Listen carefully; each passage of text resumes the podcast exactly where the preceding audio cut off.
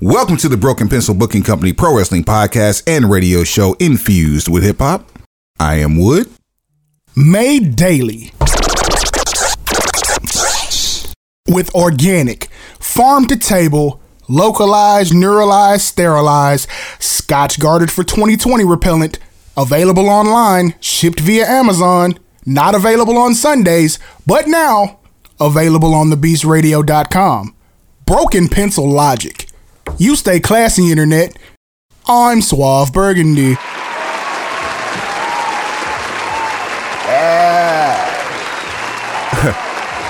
If I told you I was marked safe, this time it would be a lie. Damn. That's how you want to start the show? They got me, dog. They got me. Got an icebox where my heart used to be. Got an icebox where my heart used to be. You ho. Jeez, bruh. They got me, bro. I'm I'm I'm over here. I'm over here with all the 19s. Don't tase me, bro. Ah man, the beautiful thing about doing this the way that we've been doing it and doing it the level we've been doing it for as long as we've been doing it is the fact that the casino stays open, sir. Yeah, this is true. So, yeah. Like we could we could end up in storm shelters, but as long as we got a strong internet connection, you finna get this work. And I feel far better than I sound, please believe. Today Fantastic. is Thursday, February the 10th. Yeah, my lord. Yeah, my lord. I said, yeah, my lord. Yeah, my lord. 20 and 22. Hey, man. And uh later on in the show, we have a special guest uh from uh, DFW pro wrestling fame and soon to be national and international wrestling fame. And also a musician as well. Primetime Dante Smiley will be joining us. Can you dig it? Tony Snow's not too far behind, I'm sure. Because you, because you cannot ban the snowman. you cannot ban the snowman. Also, I haven't found a good enough reason yet. before before we get completely open, Pause. DFW Hip Hop has lost another one this week. Rest in peace to Beat Nerd Hub, who passed away tragically earlier this week. Um, good people. Only thing I can tell you is take care of yourselves, take care of each other, and please take advantage of your medical resources. Not this is not a jab or anything at anybody, but we're losing too many people for too many of the similar reasons. And the only way we can stop this is by getting ahead of it. So uh, this episode is dedicated to memory uh, and the and the beats of Beat Nerd Hub of DFW hip hop fame. That man's got a catalog, man. He's got over 60 tracks with Kinfolk Jack alone. like, man, he out here. We outside, buddy. We outside. Yo, okay, so all the particulars out the way. I, I've shot my slugs. I've said my shout outs. Hit them with the hashtags and the social things, just you know, because Just- just because? the right, yeah, just because you know it's the right thing to do.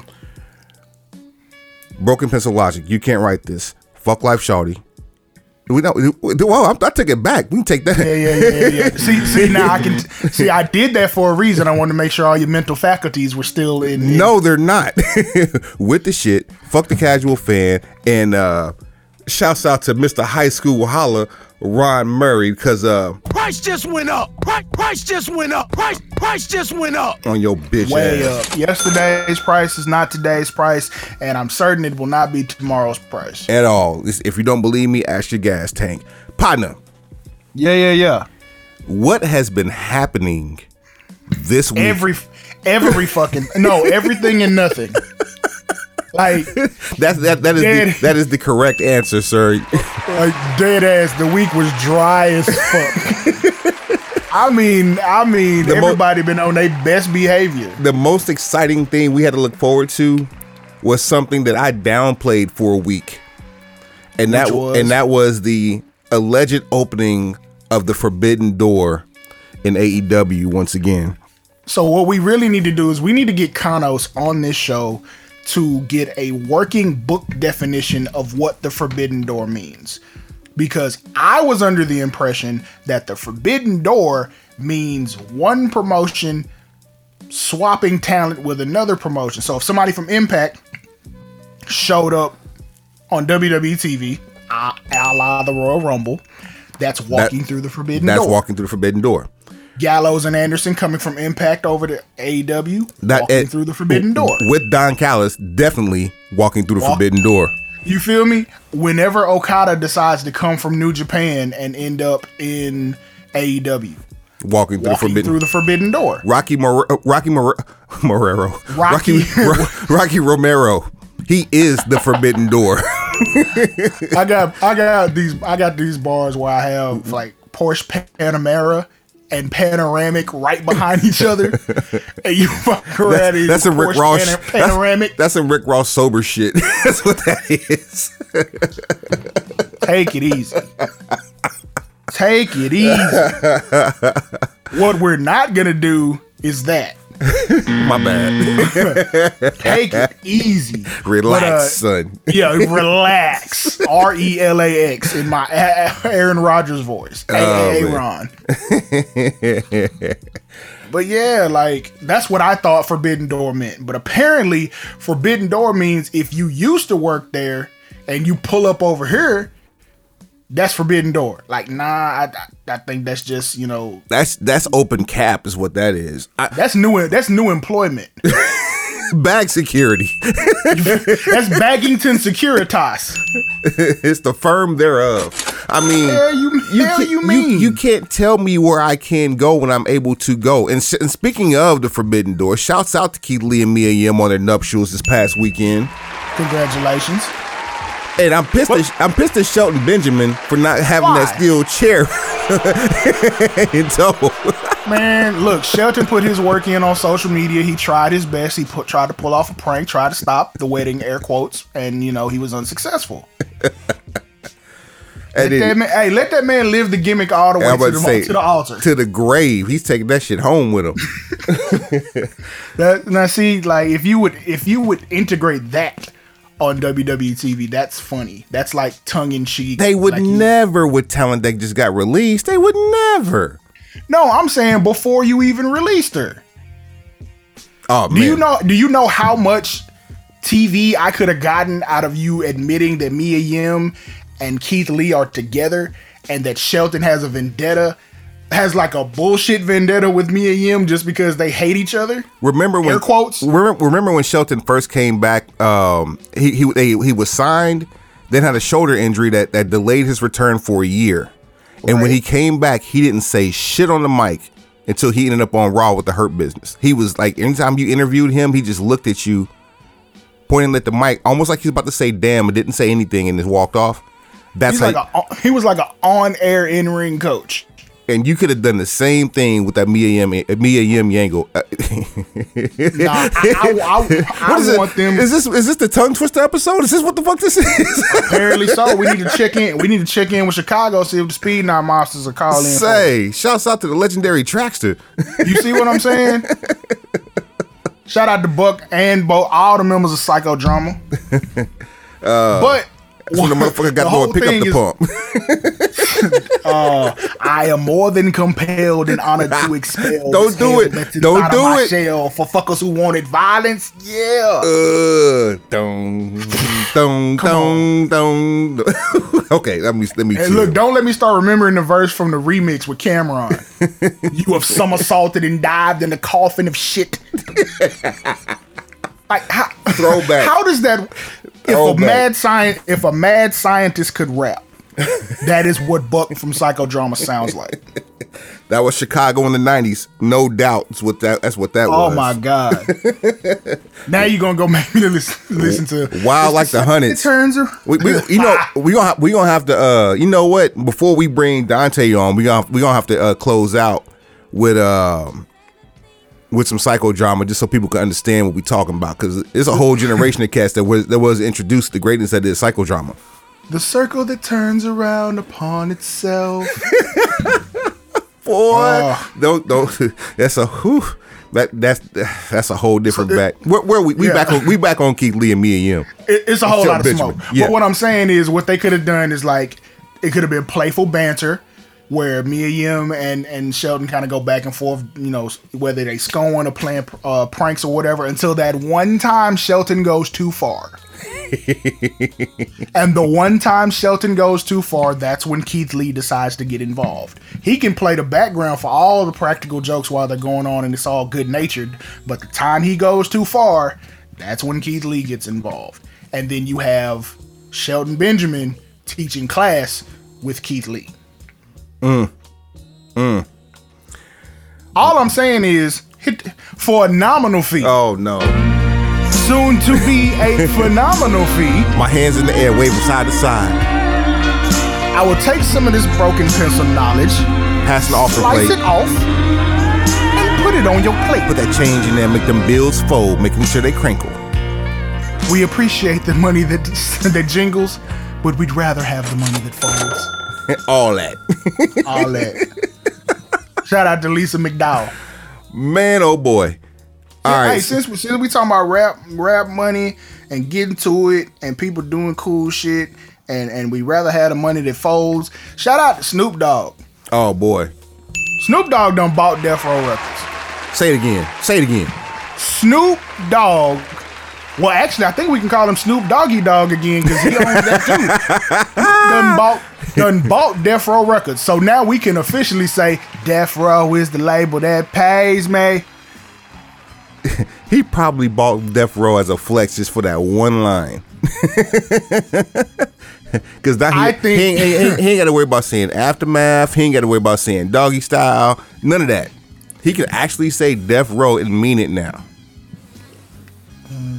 Three, Mean- 13. So, okay, he has bought Death Row uh, about a year and some cha- or a little less than a year remove a year away from the 30 year anniversary of Doggy Style.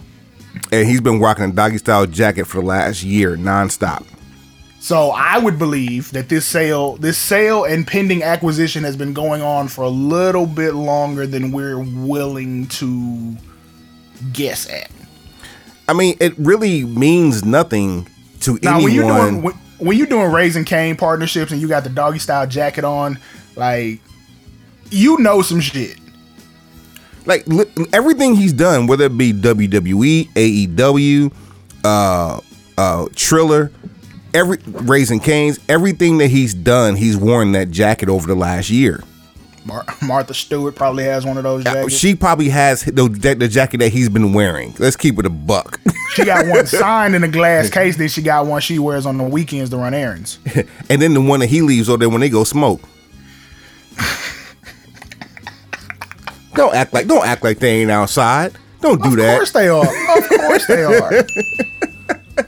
So it's really a smoking jacket. That's what I was like. Ah, I see what you did there. Can you dig it? well done, sir. Well done. Thank you very much. I'll be here all week. So the forbidden door opens, quote unquote, and yeah, but up- we, st- we need we need Kanos to define this. of the two, one of them is potentially an actual forbidden door ca- uh, participant, and that would be what uh, that would be Switchblade Jay White. Now that's Forbidden Door. Switchblade Jay White showed up to crack the skull of uh, of one Trent Beretta up, up against the side of a semi trailer. Man, he he sold the shit out of that too. Let me tell you something, man. Trent Beretta is doing more selling of a neck after a, a- a serious neck injury and surgery than Bruh. anyone I've seen this side of old Randy Savage or old uh, Ricky Ricky Steamboat. Famo, you doing too much. That's what I'm trying to tell you. I don't give a damn who's paying what. It's only so much I'm gonna let you do with my neck if I've had neck surgery. Have you- Speaking as someone who's been there before. I'm about to say you have the stack of dimes. Ar- Arn Anderson has a stack of dimes. You ever seen him play games with his neck? You See that part? Yeah. I wouldn't give a damn if I had brontosaurus bones in this motherfucker. If I done hurt the bitch, you not finna throw me into the side of a tractor trailer. the neck is damaged goods. Go shatter the ankle. Then then I'll believe you. Bobby Bobby Heenan spent his whole life post Ultimate Warrior telling motherfuckers to stay away Stay from away neck. from my neck. And The one time they got him to break character on television is because somebody was playing around next to his neck. Rest in peace, Brian Pillman. man. Don't be playing around my injured areas, bitch. I, I'm strapped now. He dropped the whole f bomb live on TNT, and then You feel me? And then nobody Like- say nothing about it. Bobby Heenan been part of the wrestling business what 40 years when that happened. He ain't never done nothing like that before. broadcast, He ain't he, he ain't laughed on camera. broadcast journalist, uh, a pioneer for the pay per view era. The he, he, the consummate heel, like he could crack jokes and make others laugh, and him not laugh himself. Hi- Him and Gorilla Monsoon having like three hour freestyle sessions on pay per view broadcast, and he ain't never slipped up. Gorilla have That's a professional. that's a pro- that's a professional. man, and you Matter make of fact, hey, you know what? I should call Gorilla Monsoon and Bobby Heenan Gorilla Glue because they stick together like a motherfucker. Hey, you are you are you on supplies right now? Because you are in your own bag. I mean, I am a supply, but no, I'm not Ah, on them now. okay, got you. Right on. Now, I'm a, I'm a walking supply. Uh, before we get into the rest of the AEW Dynamite, mm. because there was MJF, MJ, uh, mm. MJF was worth talking about for sure. WWE Monday Night Raw was absolutely nothing to talk about, not even anything to write home to. So much so that they switched networks for the week. Why? Because of the Winter Olympics that are happening over in communist China. Is it just me or does Raw seem more at home on sci-fi? It, Like this- dead it's- ass. it's- it's- During the Alexa Bliss segment, I was like, "This is perfect for sci-fi." Yep, and and this it harkens back to the SmackDown era on on Sci-Fi. Um, SmackDown seems more at home now on Raw, I mean on, on Fox because of Pat McAfee, if nobody else. But Raw definitely feels at home on Sci-Fi. That said, Raw suffered the worst ratings they've had in over a decade, according to Nielsen this week. Wait, I so can- we've dipped we've dipped down again? Yes, We were already in worst worst uh ratings in the history of the show territory. Now we've we've gone further into descent. we're we're, we're worst ratings in over a decade. So how far down the toilet do we have to go before somebody admits that okay, this ain't working? I want to know Like I know there's going down with the ship, and I, I guess there was a, there was a low point where they decided that Heyman wasn't going to run Raw anymore. In this in this incarnation of whoever's head of creative or whoever's in charge of Monday Night Raw, next to Vince McMahon, at what point does does USA have to step in and say fuck this? We pulling the plug on what y'all doing?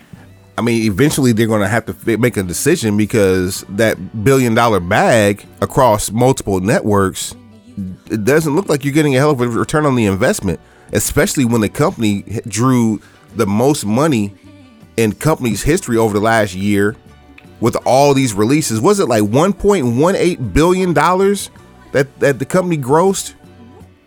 I don't have it right in front of me, but I know that stock dividend ought to be kicking in pretty soon. Get get your bag up because uh they bamboozled a bunch of talent. Oh, I'm, oh, I'm finna. For those of you who are in the stock trading or you just trying to figure it out or whatever, and you happen to be a wrestling fan, now would be the time to kind of load up on some of that stock if you can get get your hands on it. Because uh, when this sells, oh yeah, 1.02 billion dollars was what the company reported in annual revenue in 2021. budget cuts. Budget cuts. 1.02 billion dollars. That's 1 billion A 20 billy, million. a billy, a billy, a billy. 1 billion 20 million dollars. Did you put your pinky up when you said that? Right up to the corner of your mouth. I got my hands on the keyboard and I have both my pinkies up. That should tell you something. Shouts out Booker T. King Booker. You feel me? on your You funky me? ass. On your funky ass. it's it's tough. It's rough on racks and tough on cats right now as far as this whole WWE thing. Like everybody's it used to be everybody was getting rich at the same time. Now nobody's getting rich except WWE. And at some point these television networks have to have like a a, a come to Jesus meeting or come to Jesus moment. Even though with these super poor ratings and like the lowest in company history, it's still earning money. for So- USA. so- it's not what it was. You're probably never gonna get back to 98. But damn, bruh. So right now, WWE stock price is at fifty four dollars ninety seven cents American. Get as many as you can. Buy every time you think about buying a pair of Jordans, just buy the equal the equating amount of WWE stock. And that's Hell, as of the time of us recording this, not as of the time of you listening to this. I want you to be very clear on that because we're not stock experts. I'm gre- giving you live, real time analysis. See that That's part? it. We're, we're not we're not uh, brokers or or any of the things of that sort. So don't hold us. I'm just trying to help you. Yeah, help, help, help you help yourself. Now, Trying to help you not be a loser all your life. 52 week high, $70.72. 52 week low, $45.87. So you're closer to the low than you are the high. Buy low, sell high. Is that that how it goes? Last time I checked, and that's not just stocks. That's everything. Everything. Everything. Everything. Oh, and also show at brokenpencilbc.com, brokenpencilbc at gmail.com. That's at brokenpencilbc on all social media platforms. At social be at at brokenpencilbc on what? Everything. everything, everything. Everything. Now, back on task. Uh, to combat this, AEW has this whole Forbidden Door campaign for the for the whole week, and everybody who Str- didn't watch Raw, I guarantee you, watched AEW just to find out what was happening. dead ass stressing the point of Forbidden Door. Now you could have just said a free agent signing. That'd have been cool. That'd have been enough. But it was like Forbidden Door, and and Kanos put out a tweet saying that the free agent signing and the Forbidden Door member were the same person. which we know for fact cannot be true unless we get an actual working definition from Kanos. And that works out to his advantage. Why? Because, like I told you, we had Jay White, and in the the ensu- ensuing segment, we had Isiah Kassidy versus a mystery opponent. Mystery opponent was Limitless Keith Lee, coming out to that name, Li- Limitless Keith Lee, No limit records, baby. for the nine nine. No, no, that's And- cash money. Wait a minute. Whoa. And the 2000. We'll take that too. That's cash money. Where where dreams come true. Well, then there's that. Speaking of well, uh, this is also the, the the week of the actually yesterday. Big Show's Wellness, 50th, the wellness. no. the Big Show's 50th birthday. Hey, Happy happy happy birthday to Paul White. yeah. No no BS Paul White. 50 of them. Him and Mark Henry finna be out doing a fool. You hear me? They probably doing a fool right now in a subcompact car Look, that's for TV. Ain't no way in on purpose. riding Yeah, like that. yeah, on purpose. Yeah, no, no. At no way in hell. If I'm working the, the counter at the car rental place and Mark Henry and Paul White walk in and Mark Henry asks me for a Camaro, I'm gonna look at him like I've been I've been on the clock too long for you to be fucking playing with me. Oh Pull- I'm gonna pull it. I'm gonna pull. You want the suburban or you want the Armada? I'm gonna go ahead and pull it around for you. Man, give me that suburban because that Armada ain't got no, no back room space. You know what I'm talking about? Anyway, You feel me? Like the, the leg room. Yeah. It's- it's kind- and, and why I did that is the Suburban is a more comfortable ride. The Armada's better gas mileage. that Endo's got me perving. Let's go hop in my suburban. You know what I'm saying? Shout out A Ball. turn, you can turn up the Snoop Dogg as loud as you want to. Cause Death Row is the label that pays, man. Or, or you know, those who used to it lose women. The player like me used to it. Space age, pimping.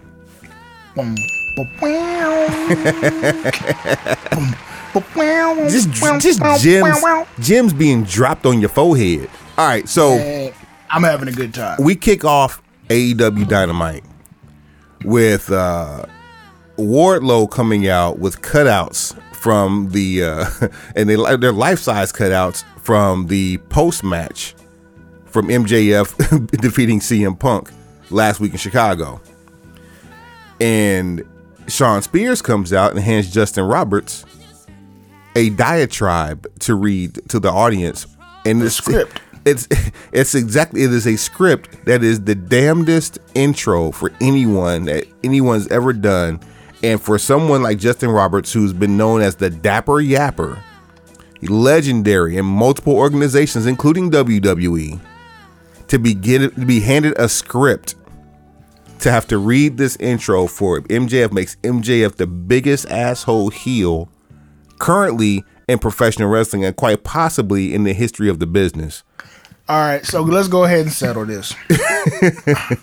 Because I know what you were doing. So there's been a lot of back and forth, and I, I'm not, I, I don't know how we got to this point specifically, but there's this internet tug of war going on about MJF and The Miz. And it, it, most of it comes from when CM Punk cut his promo and mentioned and name dropped The Miz, and, and the world turned on its ear for a second. And since then, there's been this running comparison between MJF and The Miz.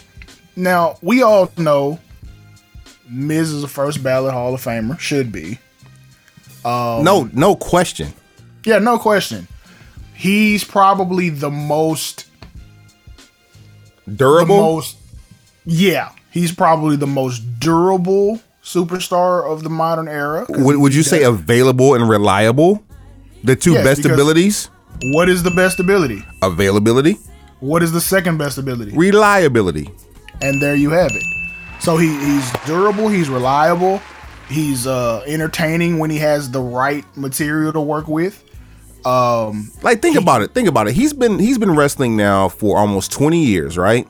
Right. He had his first catastrophic uh, career threatening injury last year. It was out for roughly eight months. Because they surrounded the ring with zombies. it was a fucking zombie. So, something that was something that was preventable. A zombies ate his zombies ate his ACL. Literally, that's exactly, that's exactly what happened. That's what happened. Shit, you mean, bro? I'm trying to help you. anyway, continue. but but the whole thing is like, okay, how old, how old is MJF right now? 25, bro. Okay. What was Miz doing at 25? Because I want to make this a fair comparison. Because you're comparing today Miz with today MJF, which keep it to, in, keep it in the perfectly keep it in oh, the buck. Ahead keep it in the buck, I believe he won his first championship in 2007. Because Miz is 40, make, right? Look it up and make certain. Like I, I need to verify all this. I don't know Miz's age. I know he's from Ohio. I know he's a Browns fan. That's about it. Okay, so I don't know any more than the, the reality he's 40, show. He's 41. Me. So 15 okay. years ago puts him at 26 years of age. 15 years ago puts him at 2007. In 2007, okay. Let's see here. I oh. think we still might be Miz and uh, he was Miz a ta- and Morrison. Miz and Morrison were tag team champions, so he had a belt. Okay, so Miz, it'd be fair to say at 25, if you compare the two at 25, MJF is more advanced. Yes or no? Yes.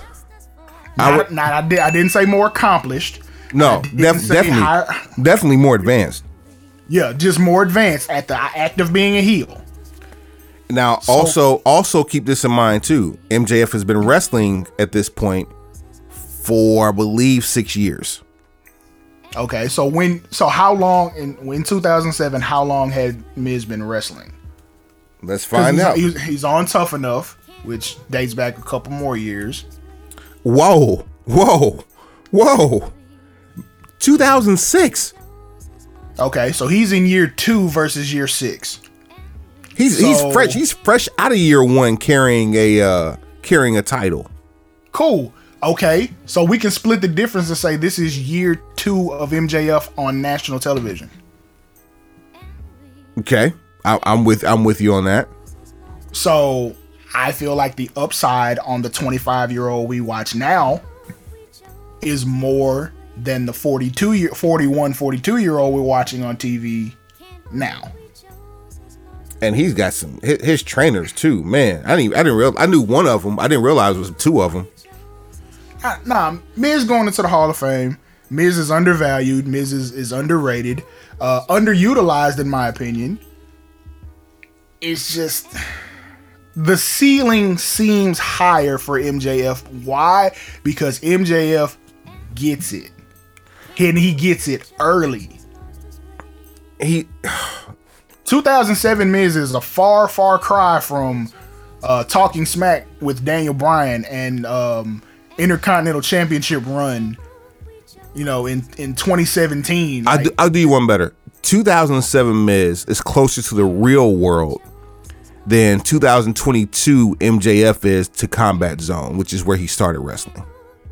you see what I'm saying? Like, I Let that sit for a second. And people don't realize that he was also in uh, in a MLW when AEW first kicked off, so he was pulling double duty. which is why I put that caveat about national television. Mm.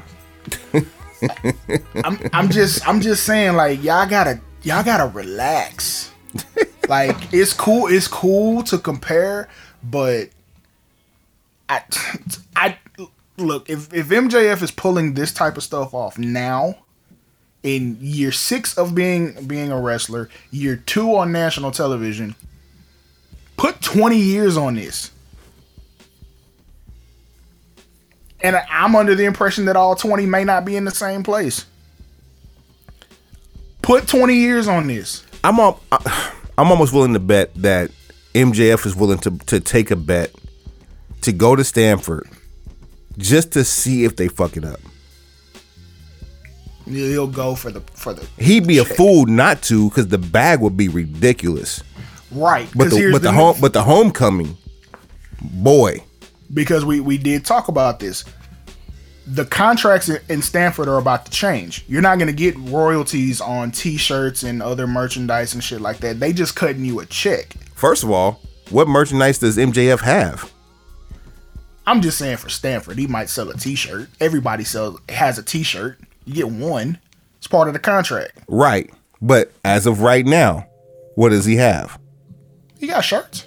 According to Shawn Spears, he has that shirt that he that I'm better than the best in the world. He had like one or two shirt, shirts, you know, before that. They weren't all that great that I remember, but he's But- had merchandise. but he's come, coming from the Chris Jericho skill, uh, uh, school of heels, where heels don't have merch. That's what I'm saying. That his biggest piece of merchandise is a Burberry uh, uh, scarf.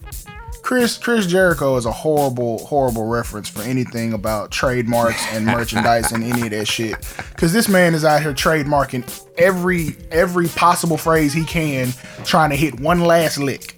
what what, What- we gonna what you don't- what change his name to is the one last lick Jericho. What you don't realize is when you doing stuff like that, you taking all that last lick away from you. No one, people tap dance away from that on purpose. Like it's time to go back to full heel because at this point he tried to trademark GFY, which people know what that stands for. Um, then Jon Moxley said said it on TV and it kind of died. You know, it died a slow death. Now he's trademarked the influencer. So if you watch AEW, you heard him kind of drop that in there to start getting that. That's his next incarnation. Is the influencer. So he's probably good. If the inner circle finally, finally fucking breaks up and he moves on, he may try to start another incarnation with younger dudes and, and basically say he's the influencer because I build stars.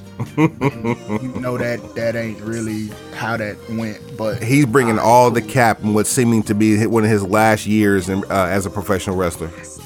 I just yeah. So he, he's not the guy to be necessarily bringing up for that, but he does know how to turn over a dollar. But the new contracts in Stamford or what MJF will, would probably end up signing if he ever does make the jump. They're more like professional sports contracts. You're getting a set amount of money for a set amount of time. Now, I don't. This money. This money. There's. Are they doing away with the downside guarantee? We don't know. Like it just it all all that seems to be like a salary. You know what I'm saying? Like everything that we've read but is that's point, that's what that's what they're going more towards the salary. Yeah. But I don't think there's going to be a downside guarantee. Is like what you what you sign for is what you're going to get divided by 12 or, or 24 or 52 depending on how you they want to break it out. So you'll never get what you're worth. You get what you negotiate.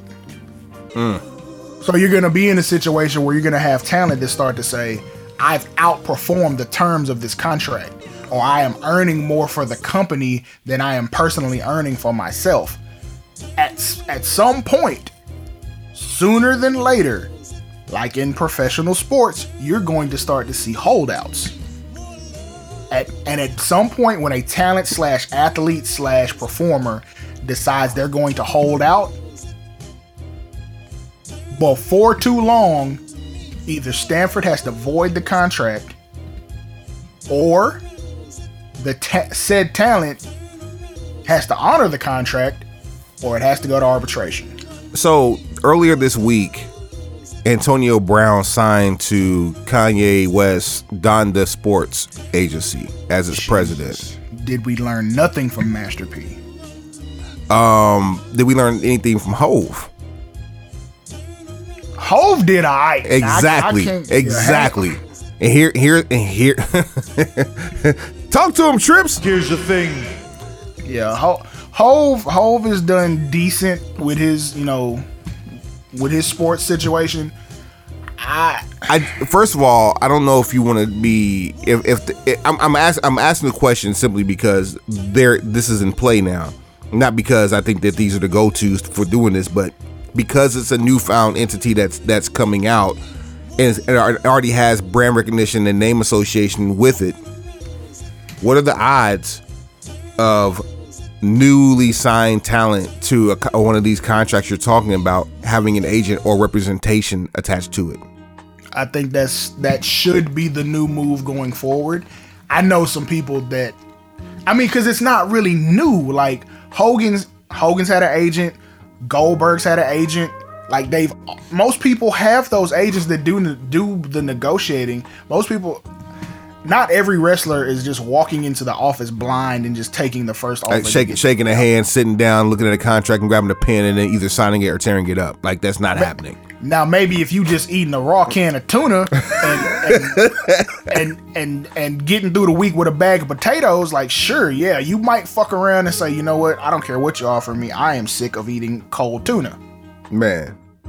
Now, yeah, and that's how it happens with record deals. Y'all eating ramen noodles and it's like, well, shit, we either finna sign this deal or we getting put out. or I'm going back to the block, and the block already hot because I got ops. See how that shit work? but I mean, it would it would not be it would not be um, a foolish maneuver to procure some um, representation in the form of an agent and an entertainment lawyer. And I would assume some of your top tier stars when it comes time to renegotiate under the new uh, regime might start doing that. And the first person I'm thinking of is Roman Reigns. Mm. It all goes back to that to that uh, Fabergé egg conversation. Up hundred million dollars, almost as much as my next contract. we gonna see how real we gonna see how real that is. That's gonna be some shit. Nah, real shit. You you don't think Roman can command a hundred mil for five years? There, I, you may not agree with this, but there's only two people right now that can command that kind of contract. One of them is his na- last name is uh is Anoa'i. Okay. The, the other one's last name is Orton. I don't know how the fuck you keep putting Orton in this situation. Because you how? have to keep in mind. How? He's available, reliable, and and reliable just happened within the last few years. But he's been there nonstop since 2002. He is I mean, he is literally the Undertaker now. I guess if I look at him like I like you would look at Tom Brady, I yeah, because Tom Brady he has the accomplishments to reset the market. So okay, yeah, cool. I it, still I still don't really really hold. I like Randy Orton. We have gotten past the point where that I don't like Randy. Yeah, Orton. I'm not. I'm not even like this. I swear, this is not cap. This is not anything having to do with favoritism. I'm, I'm looking at the the raw body of work that is his WWE career, the only career that he has. And if Roman Reigns can command that based on what he's been doing, so can someone who's been there for 20 years and, and held 14 titles. 14 singles we, championships that is but, but, as we know about pro sports and and salary caps and like uh resetting the market from from your position you don't get paid for what you've done you get paid for the what have you done for you me have. yeah what have you done for me lately and what can you do next Yeah, you get that second contract based on the potential of what you can do for me. Dakota Prescott did not get his Oh deal. Oh my god, that's the Nah, one. fuck it. I, I, I'll leave Dak out. Um, Patrick Mahomes did not get his deal based on what he did in the first two seasons, even though he did the damn near impossible. They gave him that money because of how old he was and how many foreseeable years he has left. What you can bring to me. There's also collective bargaining that, that dictates that too, but that that's another conversation. But but continue. Which, which I'm saying, I think we might be moving towards that. Like, Ah, Yang- okay, okay. An- Andrew Yang is the inevitable. Uh. like, fuck what you're going through. Andrew Yang will have his say before somebody goes in the ground. Unions, collective bargaining, all all the things that people have been scared to talk about are going to be a a commonplace in the next five to ten years, and and oh, also medical benefits.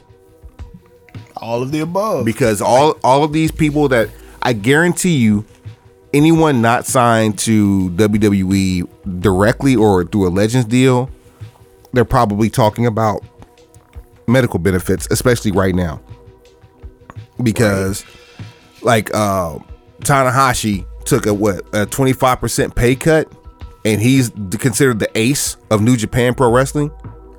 And mean- luck, luckily for him, it's a 25% pay cut in an environment where he's not going to be working nearly as much as he has in the past. In fact, I'd say this year, last year, and 2020 are probably going to be the years that he worked the least in his wrestling career.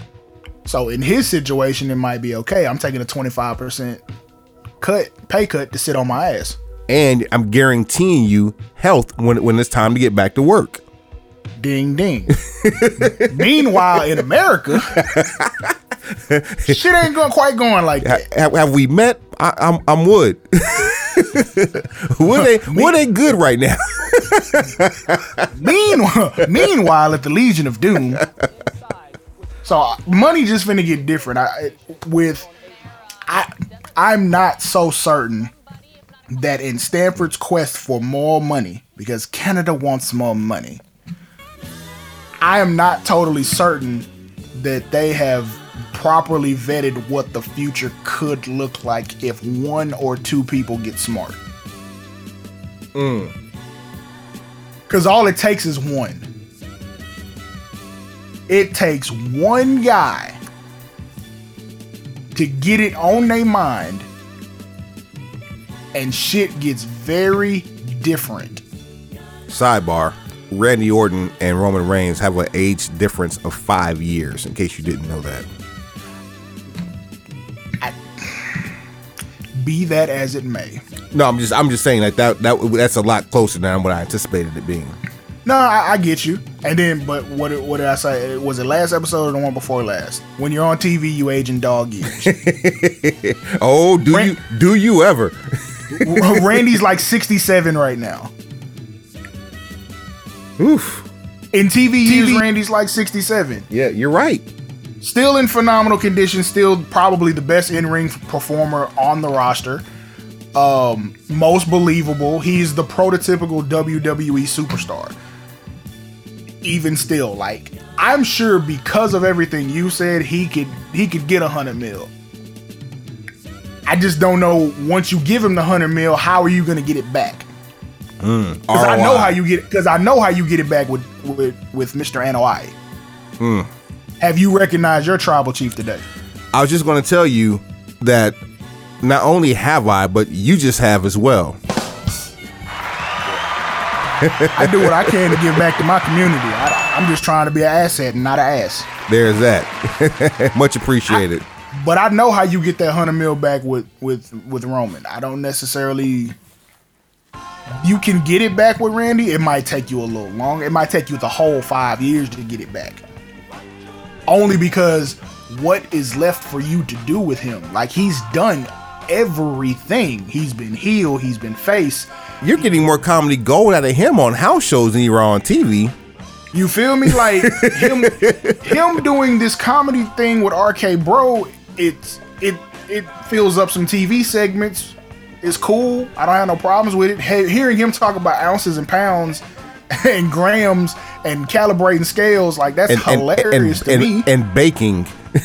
yes, and baking, like that's hilarious to me. But again, you giving a hundred million dollars to the guy doing that? when it's exactly when that's the the main reason why he wouldn't be worth a hundred million dollars to begin with. The irony. You feel me? So anyway, you- yeah, all of that. yeah, back back on to uh back on to AEW though. Uh what else do we have? So we Keith Lee sacrifice uh Isiah Kassidy. Black History Month crime. We, you know what? We should have known who who the Forbidden Door air quotes entrant was gonna be because of the time of year. All I'm saying. Like we're we're we're better than where we were. We're not dragging Darby Allin from the back of a, a of a SUV. no, that they were definitely not doing that in Texas. We we've got we've no we've gotten better each Black History Month that AEW has been in circulation. We're, we're getting better and better. and here we are with with Keith Lee. Uh, but speaking of Texas, we have a, t- a Texas death match to close the show out. And oh my damn, Hangman Page versus uh, Pencil Push Extraordinaire Lance Archer, the Murder Hawk Monster. Gang, gang, gang. Dog. Archer is crazy in the ring. And he and he's been eating spoonfuls of peanut butter daily, like around the clock. Protein overload. listen, if if Page doesn't have the wherewithal to turn himself around in the fucking air, that spot on the damn stairs could have gone way different. All and, I'm saying and is Archer protect- Archer threw caution to the wind, like fuck this guy. all I'm saying is protect your neck. We ain't doing no more moonsaults for a while. Uh, I'm so sick of Dan Lambert. He he he actually hel- helped tell the better story in this match by taking off the top rope, but I could have done without seeing him. Jake the Snake Roberts pulled one of your one of your favorite moves out, the, the short arm clothesline, and then tried to parlay into a DDT on the concrete, which we all know You can't DDT a man on concrete. why Suave. You'll kill him. And I believe that's probably what Lance Archer told Jake Roberts.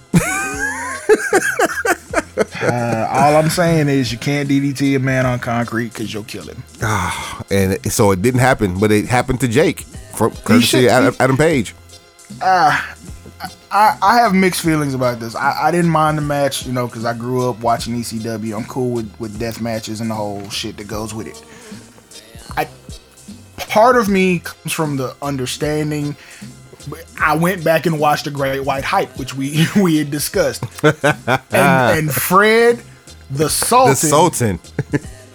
one of his main rules is don't give away what we can sell.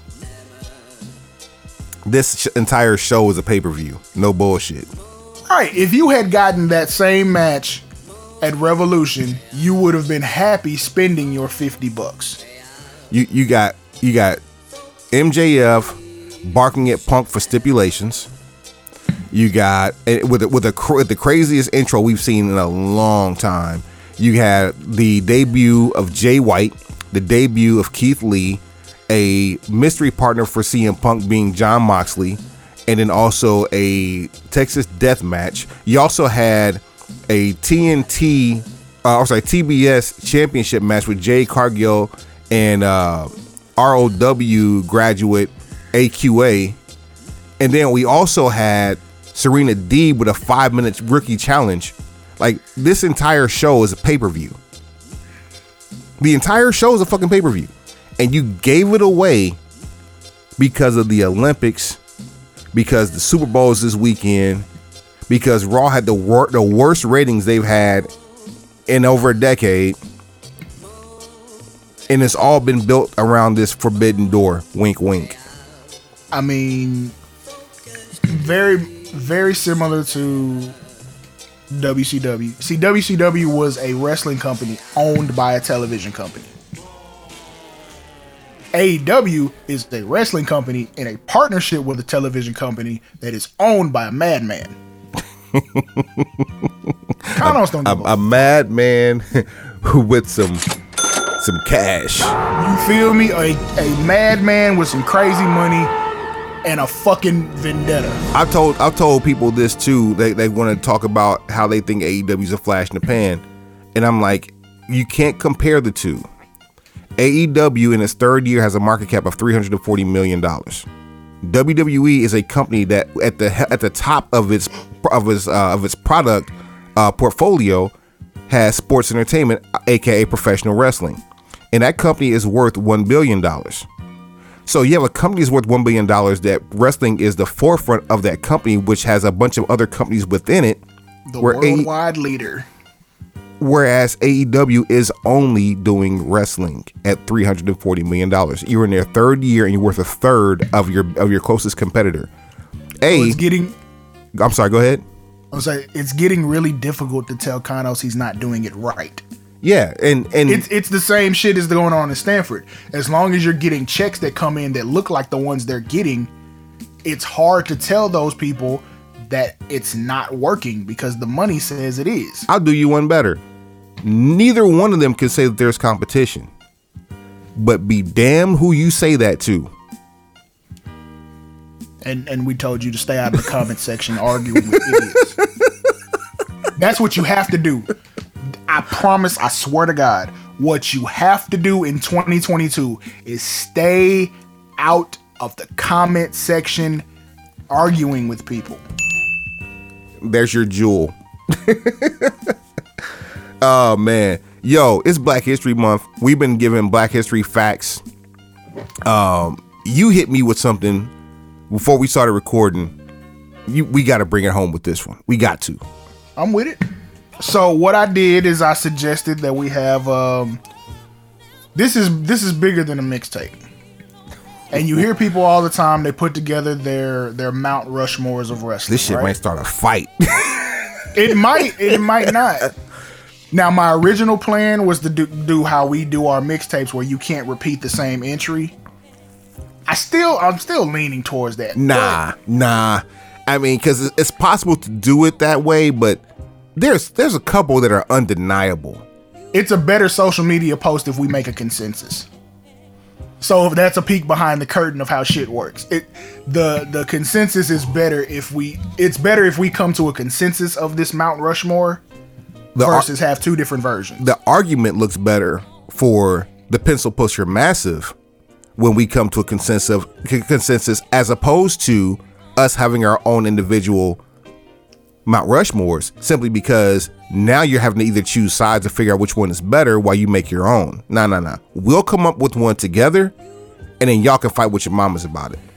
So, Black History Month is the birth and the first that we're aware of Black Wrestling Mount Rushmore, We are outside. affectionately known as Mount Blackmore. All right.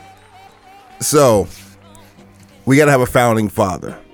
You want you want to have a coin flip, see who picks first, or who's got the first argument? Um, nah, nah, Okay. cause cause cause we can go. We uh, naturally the, the number is four, and we have to we, we have to throw in a fifth because they made room for a fifth. Yeah, so yeah, four and an alternate, or four and a write-in vote. Right in vote. Yeah, that's the right. Go not an alternate. Right in vote. So go ahead and pick one. Ron Simmons. You know what's funny? That's actually gonna be my first pick. First black world, first black recognized world heavyweight champion. And you can stop right there. You feel me? like you could. That's it. Be done. And then if you wanted to put some more sauce on it, first one half of the first black world tag team champions. And Hurry up, start carving his face out. Damn. and you can you can even put him on with the with the with the nose jersey as he's raising up the WCW World Heavyweight Championship. Um, That's more than a face though, fam. You can put the the, the nasal strip on him and the eye black underneath if you want to go that far. Man, you, you, you know, I hate I hate to pander. I hate to pander, but it's so deserved. Okay. It's so deserved. You cannot say black manager. You cannot say manager of champions without this man's name popping up. And there are no other names that's going to pop up if you don't mention his name. Um, it would Theodore R. Long, Teddy Long. Okay. Okay. Interesting pick because in my mind I did not have a manager being selected, so that's very interesting. I okay, we got to answer this question once and for all. Now we we amongst ourselves have answered this question. We may have even answered it on the show, but because we are in the month of blackness, we need to uh, answer we need to answer this question once and Yes. for all. Yes. The answer is yes. The answer is yes. Okay, The Rock. Yes. Thank you, thank you, thank you for yeah. We're not even gonna make this stretch out. Everybody know what we're talking about. Is you is or is you ain't. The Now- answer is yes. now- Rock goes on route on Mount Blackmore. Now, Rocky Johnson is was born in Canada. However, Dwayne Johnson was born in America. Rocky Johnson is black. So is Dwayne Johnson on that side. And um, yeah. We're- he may be the most international piece of talent in history. owned and claimed by more territory. Gangland. All right, so we've got Ron Simmons. Uh huh. We've got Teddy Long. Uh huh. We've got Dwayne Johnson. We do. Now, now it gets real. You gotta be careful with these choices. It gets real. I got Booker T. I knew you were going Booker T. I knew you were. And it's hard to argue. It's the most decorated champion in all of 10-time World Tag Team Champion, five-time WCW Heavyweight Champion, one-time WWE World Champion, uh, Impact Legends Champion. Um, it it the list goes on. King of the Ring. King of the Ring. I was say, don't don't don't sell him shout. So now the write-in vote. This is this is going a lot smoother than I anticipated it going. It. I mean, you know, we know what we know. I'm I'm willing to look at it is if we're gonna have four wrestlers and one manager, the manager should count it count as the right in vote. But that's that's completely That different. that's that's different that's that's fine. I'm going to go in a direction that people probably would not have guessed from me. I, I know where you're going. Hold on, I'm, hold on, hold on. Before you say it, I want to type something to you, and I want you to tell me if this is correct. Are you texting this or what? what Yeah, I'm. I'm, I just sent it. no, Okay, good. All right, I'm not. I'm not. Do, I'm not doing that. all right. Um, but but yeah, that would that would that'd have been a good write in. But nah, I ain't doing that. All right. Um. JYD, the Junkyard Dog, Ooh, because when it comes to crossover superstar, this man made a whole bunch of money for Bill Watts and his no good motherfucking ass, and then continued to be a star in Stamford, and became a cartoon. He was so much of a star. the only black star during the rock and wrestling era, only. and and was so profound in his stardom and his fan favoritism that they made him animated on Saturday mornings where everybody saw him. Even if you didn't watch wrestling, you watched Hulk Hogan's Rock and Wrestling. JYD packing out the Superdome. He all in the know ya. He, he, I mean, like JYD ran rough shot through Louisiana. Man, and there's no argument. There's no argument there at all. Um, and he trained he trained Red Dog. uh, that's Unc.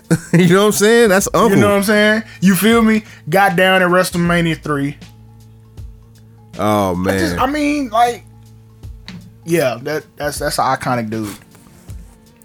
You got some honorable mentions. I I feel like Ernie Ladd could have made this list. Ernie Ladd could have made a list uh, simply off the fact that he was the first, um, the first person to not just transition from pro football to pro wrestling, but also to play pro football while I also pro wrestling. That OG of the two sport athletes. that that is impossible to do this uh, in this day and age and I, i'm interested to see some tv on how he did it back then but he was also booking for mid-south when while this was going on so he's that big cat ernie ladd definitely honorable mention um and honestly i'll i'll go a step further if this uh if this mount rushmore were, were being made in say like the end of the 80s then I will actually we'll say we'll say by the end of the 90s. By the end of the 90s. Dwayne Johnson doesn't make it. Teddy Long still might be on there. But if Dwayne Johnson's not on there, I would probably venture to say he's being replaced by Eddie uh, by Ernie Ladd. So yeah, that's that's a hell of a that's a hell of a choice there. Um Good write-in candidate. Ron the Truth Killings. first and only recognized NWA World Heavyweight Champion of color. The 10 pounds of gold that Harley Race, Terry, uh, Terry Dory Funk, uh, Ricky, well not Ricky Steamboat, uh, Ric Flair, um, Kerry Von Erich, David Von Erich, um, the, the the the same belt that they made famous. He carried. Adam mm-hmm. Adam Pearce carried this belt Scrap Iron. Um, and he's the only black man to carry that belt. And he did he did so in TNA and did it, I believe, three times. Shout out to Bobo Brazil. The f- actual first black world heavyweight champion for the National Wrestling Alliance, which he was not recognized as such. Hmm. Per- perfect reason to make Mount Blackmore. Your recognition. uh, Roman Reigns. Is it too soon? It could be, but he's doing the best work of his career, and this is what solidified him as a Hall of Famer. Not his work with the Shield, not his. Whoa, whoa, whoa, whoa, whoa, whoa! What you doing? Wait, wait, what? You got some splaining? Lo see, you got some splaining, Todo. The the work that he's doing right now as your head of the table and your tribal chief is single-handedly usurping everything he did prior to that. And he and he did it himself by saying to Seth Rollins, quote, that's beneath me now. I'm talking about his ancestry.com. Oh, I'm sorry. I'm sorry. You can put the whole family on that bitch. I mean, the whole family is gang, but like, come on, bro. You need at least one parent. Afa, Sika, uh, the High Chief, the, the Yes, High. they they, you- you they can- are all gang. I can- do recognize that. You can put the High Chief up there simply off of the fact of his DNA. Big Keish is my OG. I do understand everything that you saying right now. Yoko, I mean, Loco Yoko, Booyah Tribe. all I'm all I'm saying is I, I think we need a direct path to his ancestry to get him on Mount Blackmore. he said, he said, We need we need to speak with the tribal tree chief and private council, and we'll talk to the wise man, and the wise man can connect the dots for us. The wise, the wise man is running the kits, and he's charging us for the kits. So I mean, He's got the swabs. oh, Damn, That's a damn shame. who else? Who else we got? Let's, let's do two more. Miss Jacqueline. Man, first, uh, first black woman to hold the WWF World uh, Women's World Heavyweight Cha- well, women's title because they didn't have the world title; they just had a women's championship. Is she, is she the only black woman in the WWE Hall of Fame? I believe so. I believe she is. That's another one. Like Oof. That's that's a flex. Do do better, Stamford. I mean, Damn. while I while I agree, like where else were you gonna get one? Jazz. This is hurry up. Man. That's all I'm saying. Like I, I I threw your grapefruit there on purpose. Hurry up, get Jazz in the Hall of Fame. I mean, now if you if you really want to go like you know into the WWE wheel- wheelhouse, this is not a shot at Charles Wright. If the Godfather can go in, so can Alicia Fox. At some point, not no time soon. Hey, all I'm saying is we we need more than one in right now. So yeah, hurry up. I get I get it, but we ain't got to. Sh- I won't say shoehorn because that's disrespectful. Yes. but forcing it, forcing it just for the sake of saying you have one, I ain't. I don't. I'm not with that. I, I nah, don't don't force it for me. Who who else? Who else would you would you do that? I'm trying. I'm Who trying else? to think. Who else to put on Mount Blackmore? No, as far as the uh, women, Ah, it's rough because you ain't really had a lot of that representation. Everybody else that has a has a legit chance to go in is actively they're active competing. right now. Yep. Like, like Sa- Sasha has the resume to go in. Naomi, Naomi. Uh, Naomi's probably the senior of them all right now. That's the that's the crazy part. like Naomi has turned enough chicken shit into chicken salad that she should get in, and she's a former women's champion. Sonya Deville owes her a, a whole a month's worth of pay out of her own damn pocket. Funky. I mean, I, I almost said something. Almost almost said It's, something. it's it's still real to me, damn it. uh, um, of course, Bianca and Sasha, or Sasha's off top. Uh, I think Bianca will get there. Um, every, anybody else, I don't think they were really ever in a position to make it happen. Like the Funkadactyls are not going in. Nah, Cameron's definitely not. Like the fact that she actually made it to the Royal Rumble wasn't more of a surprise than it was a shock. Or as, or as my wife refers to them, the pterodactyls. She's not wrong. So I mean, yeah, that's a that's an underserved, underutilized portion of the audience. African American women are, are underserved as far as the WWE product. And let's see here. Who else? Who else can we go to? On Mount Blackmore, um, Mr. T? First celebrity? WrestleMania 1? he he's waiting in line behind everybody else we already named. Definitely. I mean, just we're just talking about right ins, but yeah, he's wait. He's definitely. Wait. Oh, so Law- Lawrence Taylor Lawrence would be Taylor? in line before Mr. T, oof, man, and they have similar resumes. They're both WrestleMania main eventers. They're They both won- one, and, w- won one the and first done. match, Oh no, yep. Oh, no, no. Actually, Mr. T main evented the first two WrestleMania. in the first one, didn't that end in a double disqualification? Some shit. It was. It wasn't good. Whatever it was, like it, it wasn't good. He True. They tried Hey. to box and it didn't work. Here, here's one, and this is this is going to be uh, uh, quite this. Now this is this is a crate dig here for you. Muhammad Ali. Muhammad Ali was was a referee the main event of WrestleMania one, but he also was tapped to do uh, a super show. Boxer versus wrestler. Oh well, eh, that ver- so versus Antonio Inoki in, in, uh, in Japan back in uh, in the seventies. You're absolutely right.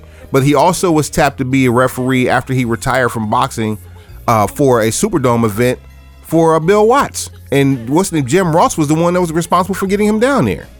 And he also went over to the collision in Korea and he was marked safe coming and going. Oh man. Muhammad Ali is always a good honorable mention, no matter what the list is for. Uh, I'm one of the few people that can say I met that man. I'm proud to say that too. That's a flex. I, I, I may never say this to you again. I am jealous. Yes, sir. You should be. You should be, sir. And and and as I uh as I disinfect the air that you breathe.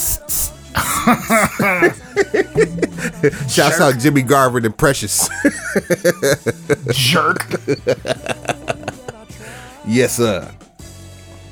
Yeah, I, I think that's that's it. That's I- it. I- Are we I'm that, with it. Good job. I'm here. I'm here for it. Yeah. So, ladies and gentlemen of Pencil Pusher Nation, it's official. You can take it from us. Professional Wrestling's Mount Blackmore, Ron Simmons, The Rock, Booker T, Junkyard Dog, and the right in Theodore R. Long. Man, that hearing that from you almost brought a tear to my eye. I mean, we out here doing we doing the Lord's work, so now ain't nobody got to argue about it no more. The the challenge is can you come up with the graphics for that? Shit. Shit. Why are you why are you making my why are you making my life so difficult? Shit. Shit. we'll, we'll we'll see what I can cook up, but damn it, boy. Bring on your argument. Show at brokenpencilbc.com, brokenpencilbc at gmail.com. at Broken Pencil BC on all things social. That's at Broken Pencil BC on what? Everything. Everything. Everything. Everything. We got uh Dante Smiley coming up, but before we bring him on, hold on. Do we want to tell him who we got next week? They got to tune in for that. See y'all next week. Yeah. Hardcore. Yeah.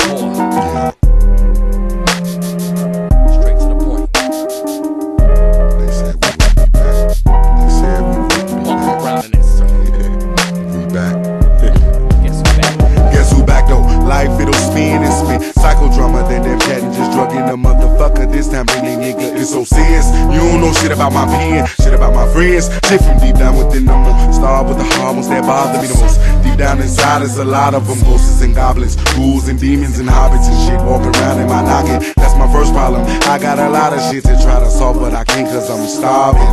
Mind on overload, no control over nothing no more. Look at my photo close. You'll see the eyes of the man who dies and dies and tries. Time and time again, but I rise like Miss Angelou with my pride and I try to get right back at it automatically. In it again, ain't no static that'll keep me from rapping. That's what I was born to do. Warning you niggas that death will become of you. Some of you do understands that my hand will be playing that bullshit, pushing and killing man. My adrenaline pumping, we slumping and dumping fucking bodies. That just egging it? Deep down within them, star with the hormones that bother me the most. Deep down inside there's a lot of them, ghosts and goblins, ghouls and demons and hobbits and shit walking around in my noggin. That's my first problem. I got a lot of shit to try to solve, but I can't cause I'm starving.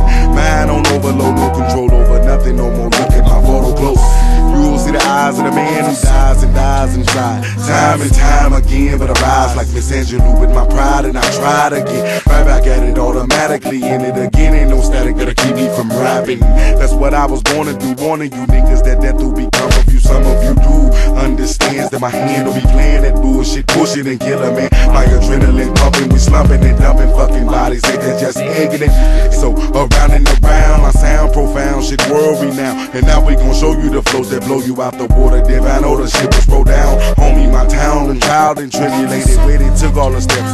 It's just a circle that turns around on itself. Trials and tribulations. Nuisance buck inside. Up and down.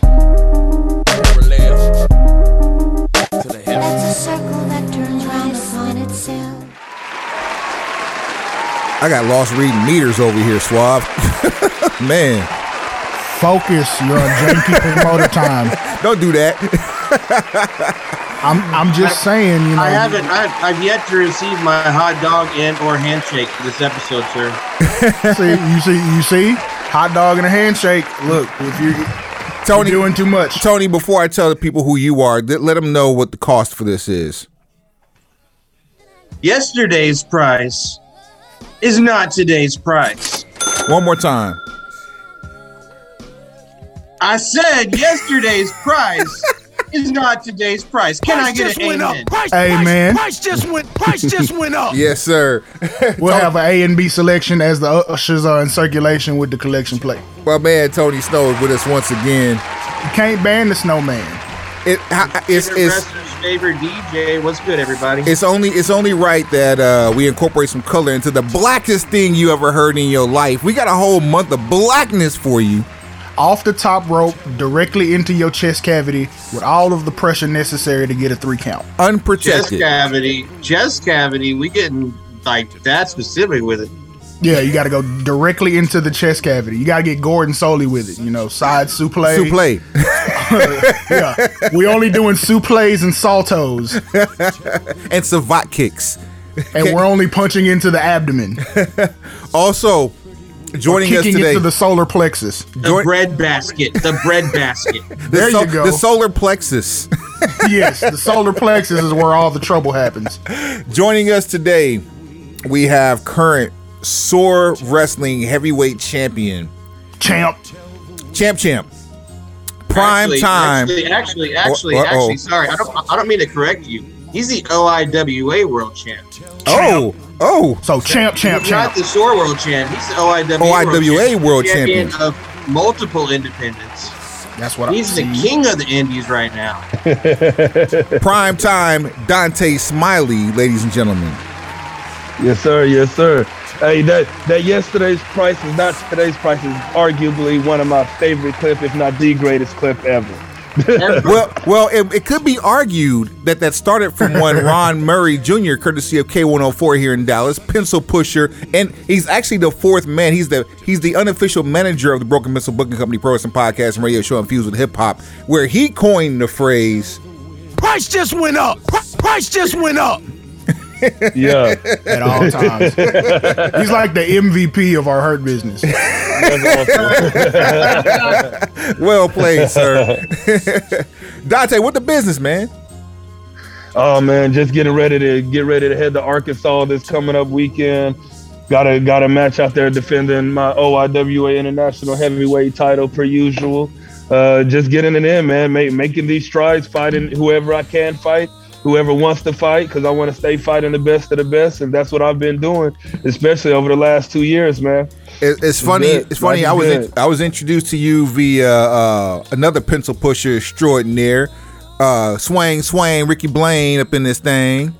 You know what I'm Yeah, saying? my man Ricky Blaine. Bo- Yeah. Broken Pencil Gang. Yeah, indeed. You uh, you actually have uh, one of his. He's actually your your your artist for your theme music that you go to walk to the ring with. Oh yeah, no, like Rick and I have known each other for about 12, 13 years now. Like we used to, we were in the same music group back in the day when I was super heavy into the music scene back in, you know, 09 to 2014. We had a we had a little group that we ran with.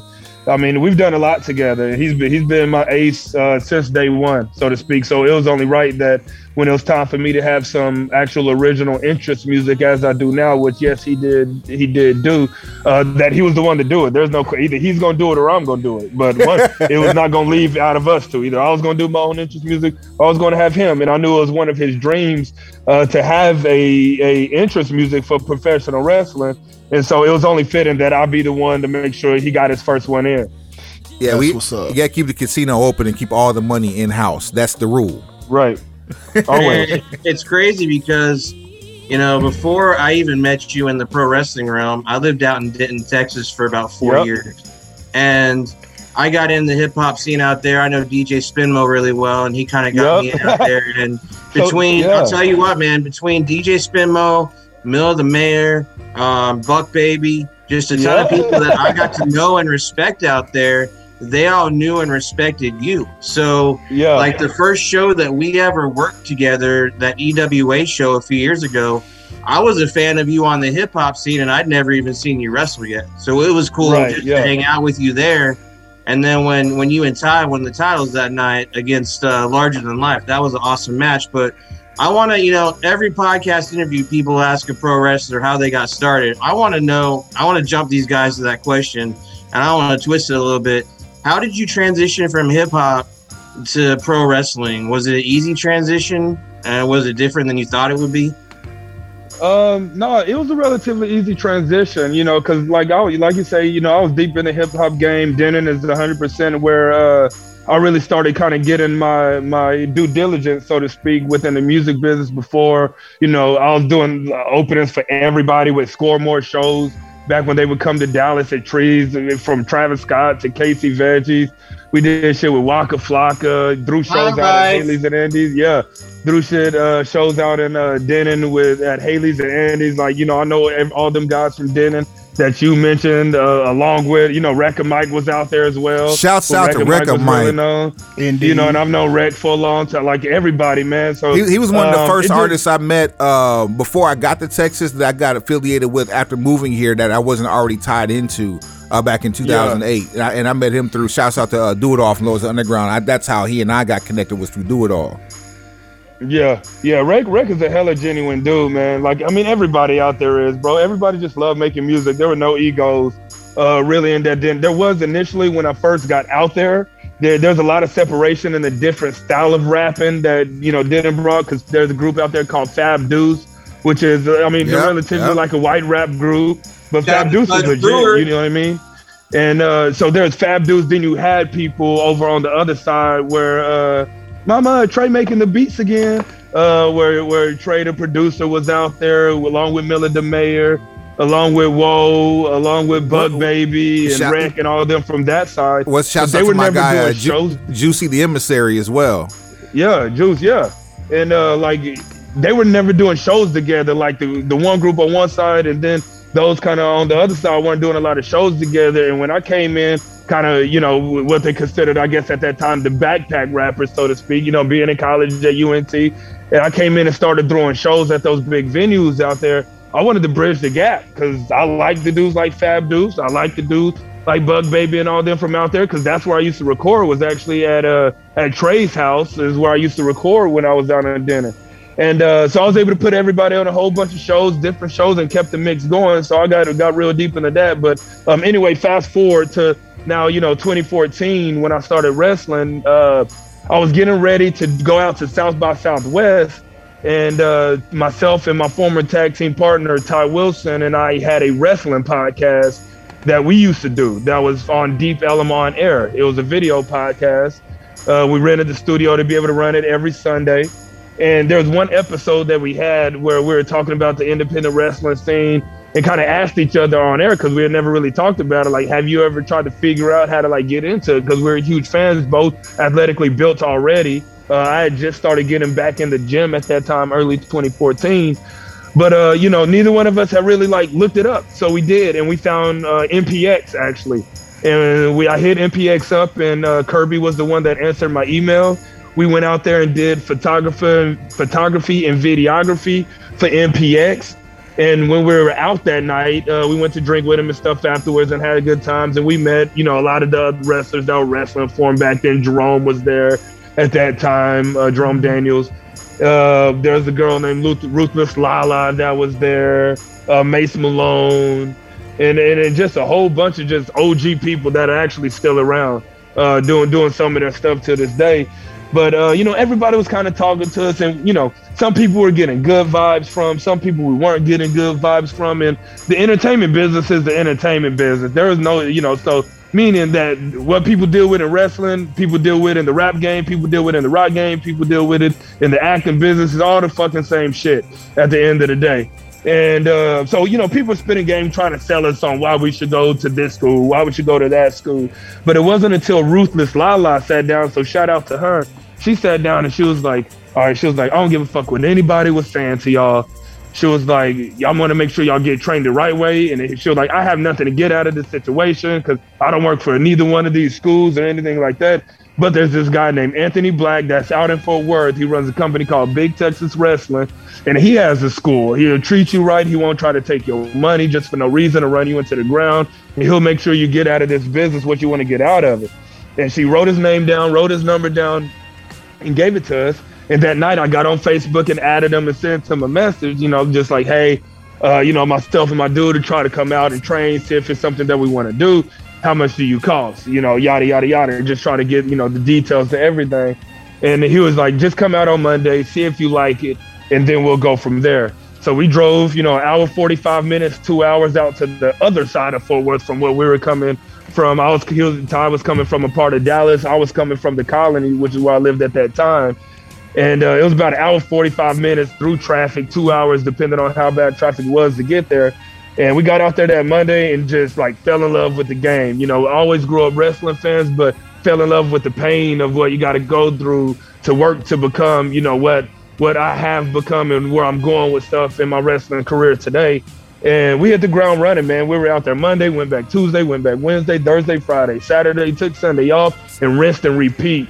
Uh, you know, and, until we, you know, opened up DFW All Pro Wrestling Academy, myself, Ty, uh, Lou Gotti, and Shouts Tony all Lou opened up DFW.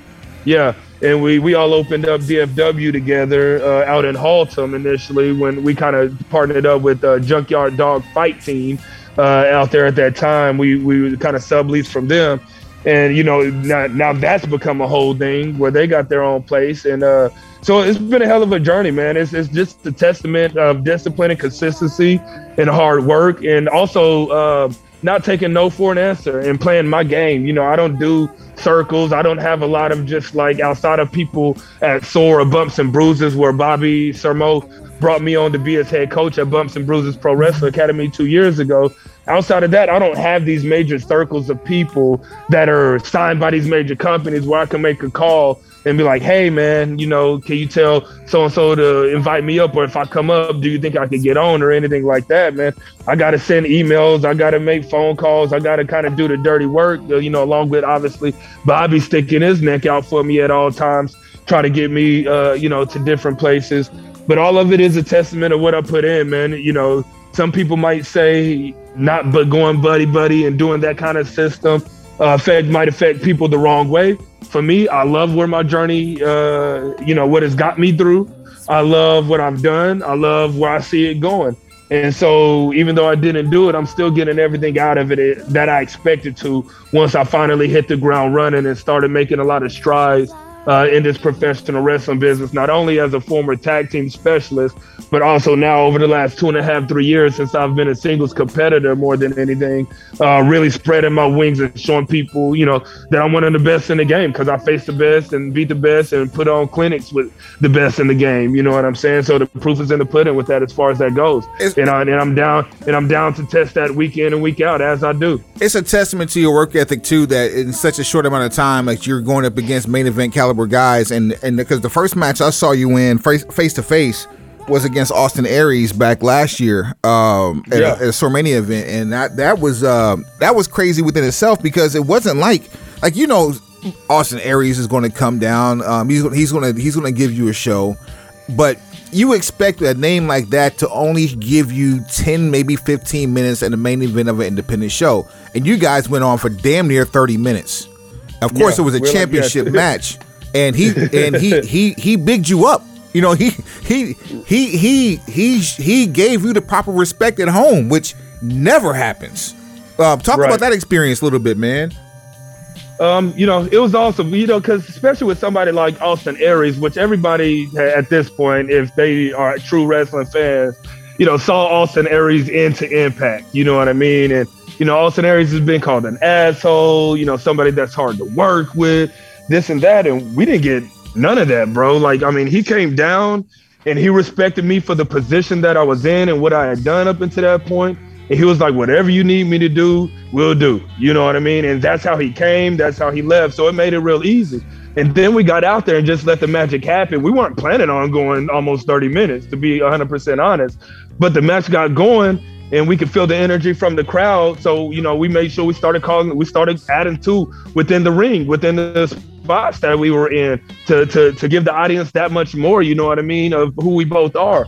And then, uh, you know, for him, somebody that, you know, beats people by submission to me hanging him upside down and some making him submit in the elevated cloverleaf in the middle of that ring with 300 plus people around uh, was absolutely awesome. you know what I mean? But like you like you said, it, it's a testament to the work I've put in for people of that caliber to come in and be like, "What do you need me to do? I've already heard about you. I've seen you. I've seen your look. I've seen you talk. I've seen you wrestle. Let's go out there and show the world that you are who you say you are." And that's what he wanted to make sure that we did is go out there and show everybody that I am who I said I am, and that I was in that position for a reason to to be facing him, and not only facing him, be somebody that he comes in and uh, puts over because he respects my position. he, he didn't uh he didn't hold back either he he pulled no punches it was uh it, it was it was as in as it got but the one thing that i did notice from him was that even while he was in his role he seemed to be having fun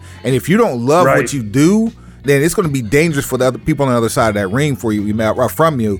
And uh, yeah, he he he took he took care of you, but at the same time, he made you feel his pain.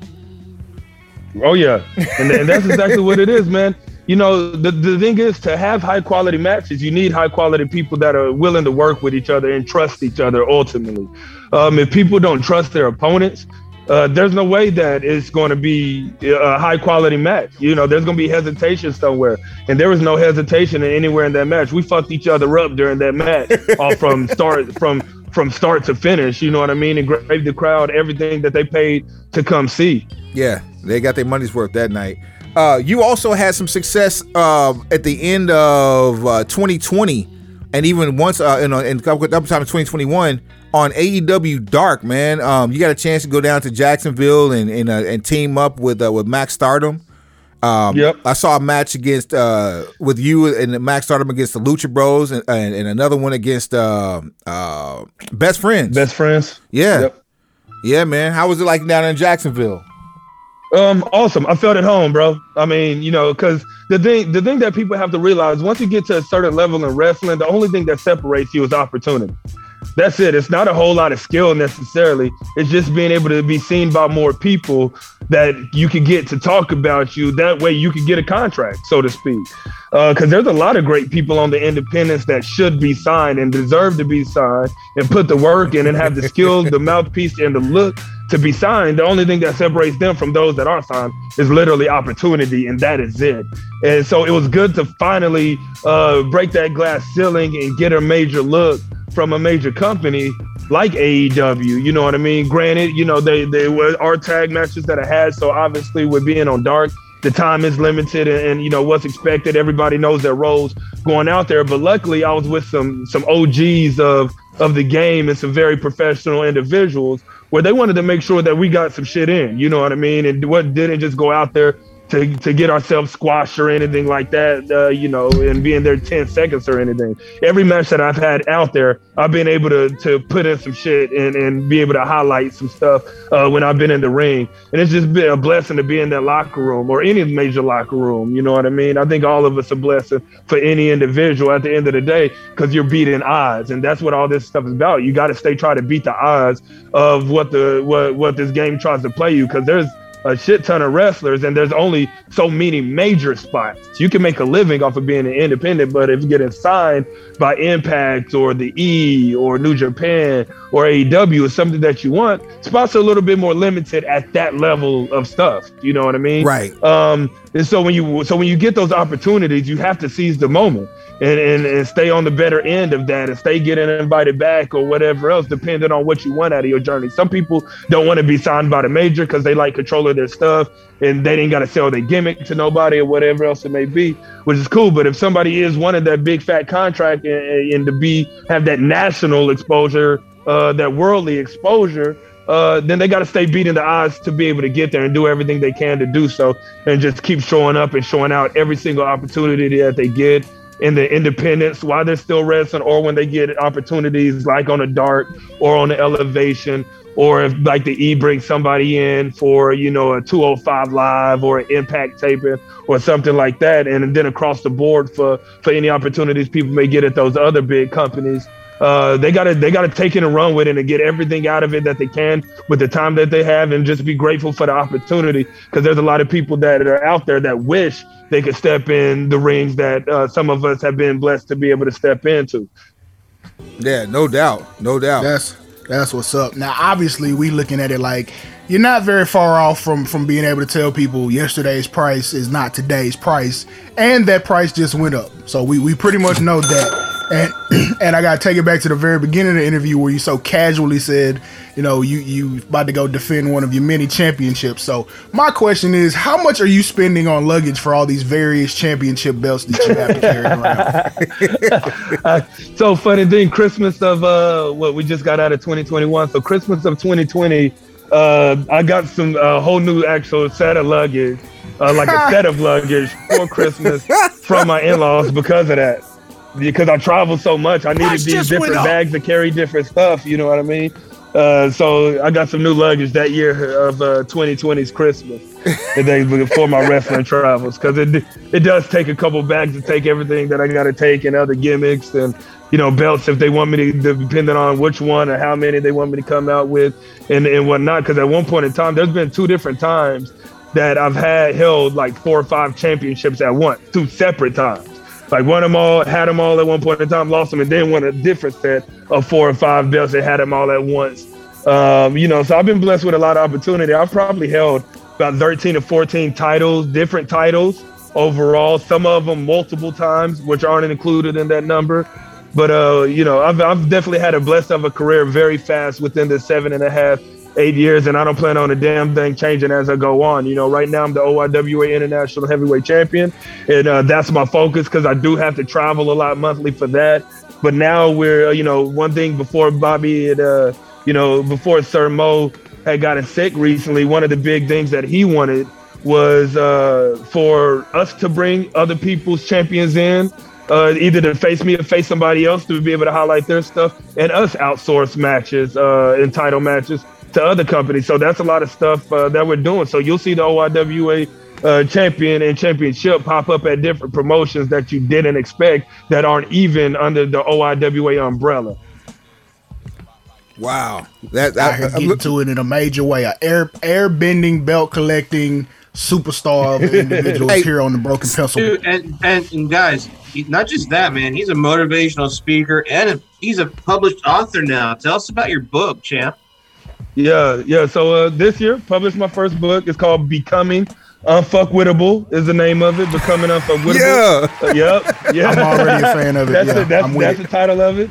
Uh, it's it's it's on Amazon and stuff. I actually have some copies that I can send you guys. So if y'all just uh you know DM me y'all's addresses and stuff, I actually have copies on hand that I can send y'all and stuff. You know, I just appreciate y'all giving me a platform to come talk about what I love to do and you know helping expose me and stuff like that and within the business and to y'all Shit, that goes both y'all's, ways, uh, man. y'all's audience. You know what I mean? Absolutely. Um, so that so there's no problem for me to do that. But uh, yeah, so becoming unfuckwittable is my first published book. Won't be my last. I'm already working on a second book right now.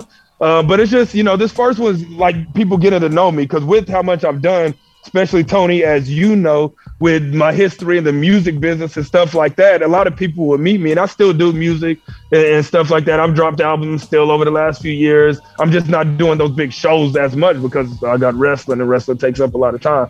Um, but uh, it tells people about my life story, what I went through, you know, childhood, separated family, household, kind of that under that underground story that a lot of us have went through. Uh, but a lot of people stay in certain sectors their whole life of some of those troubled situations throughout uh, going into you know their their their adolescent life to their young adult life to their adult life that they keep around. And you know, I was one that was very uh, adamant on breaking generational curses and changing my family's legacy to make that smiley name genuinely mean something different from what it's ever meant before. and you know, not Nor- second. and, bi- and not Norman Smiley for those who on in, no, not, not no, in no, the no, know. no, no, no, no, no, rela- no, no, no relation at all. No, not not Rickey Smiley either, because I know he'd be out here in Dallas all the time too. So not him either. But um, you know, making that Smiley name genuinely means something for my family's sake, uh, which is awesome. You know, I was the first one to be on national TV. I was on the Dude Perfect show before. Uh, then obviously with the AEW stuff. Then uh, you know, I'm the first published author in my family. I'm the second entrepreneur, like full on entrepreneur, because I have my own fitness training business, Primetime Fitness. And I'm the second entrepreneur and business owner in my family. My grandmother was the first one. She owned a daycare. And I'm the second one, but the first for the Smileys as far as that goes, because my grandma on my mom's side was the one uh, that owned the daycare.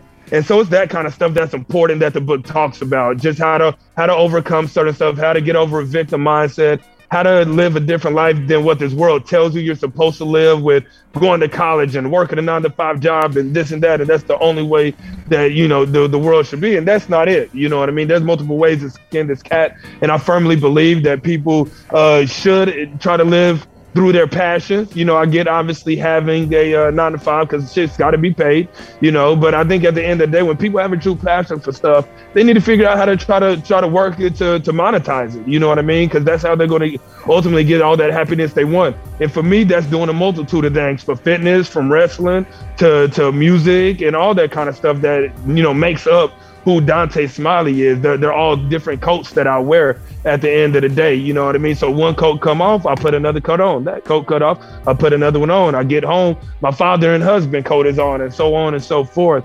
Um, so that's everything the book talks about, man, and just opens people up to my journey and what I've been through, and some life lessons that I've learned along the way that they could possibly learn from.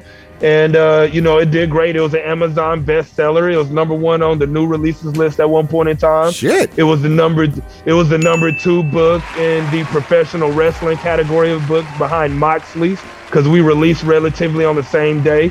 And, Talk your uh, shit, and Dontae. So, and so, so yeah, so uh, you know, it, it did it did very well. It was number one for like the southern region artists, uh, for for like southern authors and stuff like that. Then you know, I was on a in, in one category that was like African American uh, African American celebrities. It was on the top shit for that at one point in time through you know that first week of release. So it did really well, man. And you know I'm I'm very grateful for everybody that that took the time out not only to buy it but to read it. and whatnot, and those that uh, you know are steadily going to, because there's people that are obviously still picking it up, still going to be reading it here soon. You know, so it's just a uh, it's just a blessing to be able to do something like that and solidify my legacy in you know a, a thing like becoming a published author that only one percent of the world ever has the opportunity uh, to be able to do. Not necessarily do, but choose to do, because everybody can do it technically. Uh, but only one percent of the world ever becomes a published author, and I'm in that one percent, and that's a dope ass thing to be a part of. Man, that's, That's dope. major. That's dope shit. I love how the world sees wrestlers as like muscle bound, steroid ridden dummies. And then you meet someone like this who's a motivational speaker, an entrepreneur, a world champion, and an author. I love it, man. I I love thought I was bullshitting with the airbender. Like, nah, Nah. for real. In real life. Dontae, you talking about wearing a lot of uh, a lot of different hats, doing a lot of different things, and you talk a lot about your about your guy Bobby. Bobby is more known to the common folk as Sir Mo of uh, of uh, Men on a Mission. Talk about We you guys. Uh, talk about you guys' relationship. Oh yeah, man. You know, Bobby. So I've worked for Bobby and uh, his company, SOAR Championship Wrestling, and now uh, the O was what he's grown into the OIWA. Uh, not SOAR hasn't grown into the OIWA. He's just branched and created the OIWA that has multiple promotions up under it. But I've been working for Bobby for about six years overall. You know, I'm a two-time uh, SOAR Tag Team Champion with Ty Wilson. We've had those titles two different occasions. And then um, after the second time that we had him is relatively close when Ty and I decided that we wanted to kind of start going singles and stuff like that. Cause we've been tagging for so long. It was just kind of time to spread our wings and do our thing and make, make a way in a different way for ourselves because stuff was just getting a little stagnant. Uh, cause we had faced everybody that was anybody in the tag divisions across the United States and, and here, you know what I mean? And so it was, it was time for something new. And Bobby saw that um, and everybody stayed working for him. We had a group called Dot Mob at one point in time that that ran rampant throughout SOAR Championship Wrestling. That had me, Jerome, uh, Jerome Daniels, uh, Kenny Steele, and then Ty Wilson. I'm a huge And, Dot uh, Mob fanboy. Sorry, guys. I just got to throw that in there. Dot Mob was my shit, man. Oh, my God. Yeah, yeah, yeah. No, we did we did a lot, man, and a lot. We we got a lot of flack for creating Dot Mob. Um, initially, I don't know if it was because we were a group of uh, four black individuals that decided to form a group out here like we did, or what. But uh, a lot of people didn't like the fact that we formed Dot Mob. Uh, you know, one promoter, one promoter, and I'll get back on track. But one promoter Fuck told them. us he, he Right. was like, you know, uh, now you're good. one, one promoter literally told us that he was like, now I can't have y'all face each other when like he was never planning on us facing each other anyway. But that's the bullshit that motherfuckers would like give us during that time eh, eh, when we did that. They're like, oh well, you know, now, now I can't have Jerome versus Dontae or Kenny versus Dontae or Jerome versus Todd because y'all are together. Well, it's too no, it, it was too late. I was like, but we were cool with still doing it. That's the thing. We challenged them to still do it because we're in our group thing. You know, we were like, we're for the best to do this shit right now. And if we got to face each other, why wouldn't we want to face each other if we're saying we're all the best, group or not? You know what I mean? We'll just have a brotherly challenge type shit in the match or whatever. And uh, they, they didn't jump on it, man. So uh, we got to where we got to, and we did what we did with Dot Mob. And uh, you know, it just fizzled out for, for us. You know, a lot of stuff just kind of started changing. People had different motivations. People's work ethic was differently, which is all cool. You know what I mean? Everybody at the end of the day, wrestling, even in a group, is still an individualized sport. You know what I'm saying? Uh, so we had to let people do what they wanted to do. Ty and I wanted to take a step back from it, so we did, and kind of went our own separate ways. And uh, with, with that, Bobby knew that I wanted to be a, a singles wrestler. And so he started booking me in a lot more singles. Uh, I was already getting booked singles other places as well. But Bobby Wood Sir Mo was one of the first ones to really uh, put me out in the forefront. And he was like, dude, he was like, I believe in you. He was like, I've never seen anybody that can talk like you, that can walk like you, and then go out in the ring and back it up. Uh, you know, uh, very, very, unnervous like you know what i mean? A lot of people talk but they really don't walk or a lot of people will walk but don't got to talk. It was like you got the triple thread in there. You got the look with how you're built and your you know your physique. It was like yo you on the microphone and dropping promos is one of the best i've heard. So you got that there. And he was like your skill on the ring and he was like i believed in you from the day one. And he was like but you got it so much better over so and so time. And he was like, people need to see this shit. And so it was like two years ago where um, he started really investing in me, in my opponents, and my journey. And you know, he does most of my booking now, even for with other companies that I go work for. Like they got to go through him to be able to book me. Like I very rarely do any of my own booking anymore. So it's kind of cool to have somebody like Sir Mo uh, that people got to go through to do your booking. Because uh, once again, just like the Austin Aries thing, something as minor as that to some people's eyes is a very, very major in the grand scheme of things with how this professional wrestling business works when somebody is well respected as uh, Bobby uh, sticking his neck out and, and being the go-to contact for you with a lot of stuff. And uh, so it's been awesome working for him. You know what I mean? We got a lot of talent through our. Uh, we have a got a lot of talent through our training school, Bumps and Bruises Pro Wrestling Academy, where Bobby brought me on two years ago as the head coach of uh, of the training school as well when he needed to kind of take a step back from from being in the ring as much as he was due to certain health reasons and he brought me on because he loved my vision and my outlook on professional wrestling. And he heard things of me talking to people in the locker room uh, you know after matches or before shows and he just trusted it. And not only that you know me being a fitness trainer as well he knew already was already a coach and so it's just transitioning and people teaching people uh, how to wrestle in that instance. So you know, and that's how I try to give back to the situation uh, myself. So we have a great working relationship. Uh, the OIWA is completely thriving right now. SOAR is under the OIWA brand. We the OIWA has a promotion in Arkansas that's ran by a guy named Jason Maldonado in Sherwood slash North Little Rock called uh, Chaotic Kingdom Wrestling, which is where I'm wrestling this weekend. We have a company that's uh, ran by a lady named Cece that does shows in Memphis and also does some shows in Forest City, Arkansas. That's called Southern Extreme Wrestling. But Bobby has promotions in Canada, has a promotion in Canada that he works with. He has a company in Japan that he works with because him and a guy named Sonny Onoo, who's a historical Yeah. manager in the professional wrestling business, have Invader a of the great selfie. We know the right, yeah, exactly. And, and, and, and so, so Sir Mo and Sonny have a great relationship, and we're trying to do some stuff with them. And a lot of shit is going, you know, a lot of shit is about to pop. You know what I mean? As far as the OIWA goes, um, in my journey within it, and, and I'm very, very invested in the OIWA and growing it just as much as you know Bobby and the OIWA are investing in me and in my journey, not only within the organization of the OIWA, but also getting out and going and whooping people's ass at other promotions as well. Mm. Man, You know, I got, I got, I want to ask you, champ. Um, you know, as a as an entertainer as well, like I, I, I still get nervous before every show.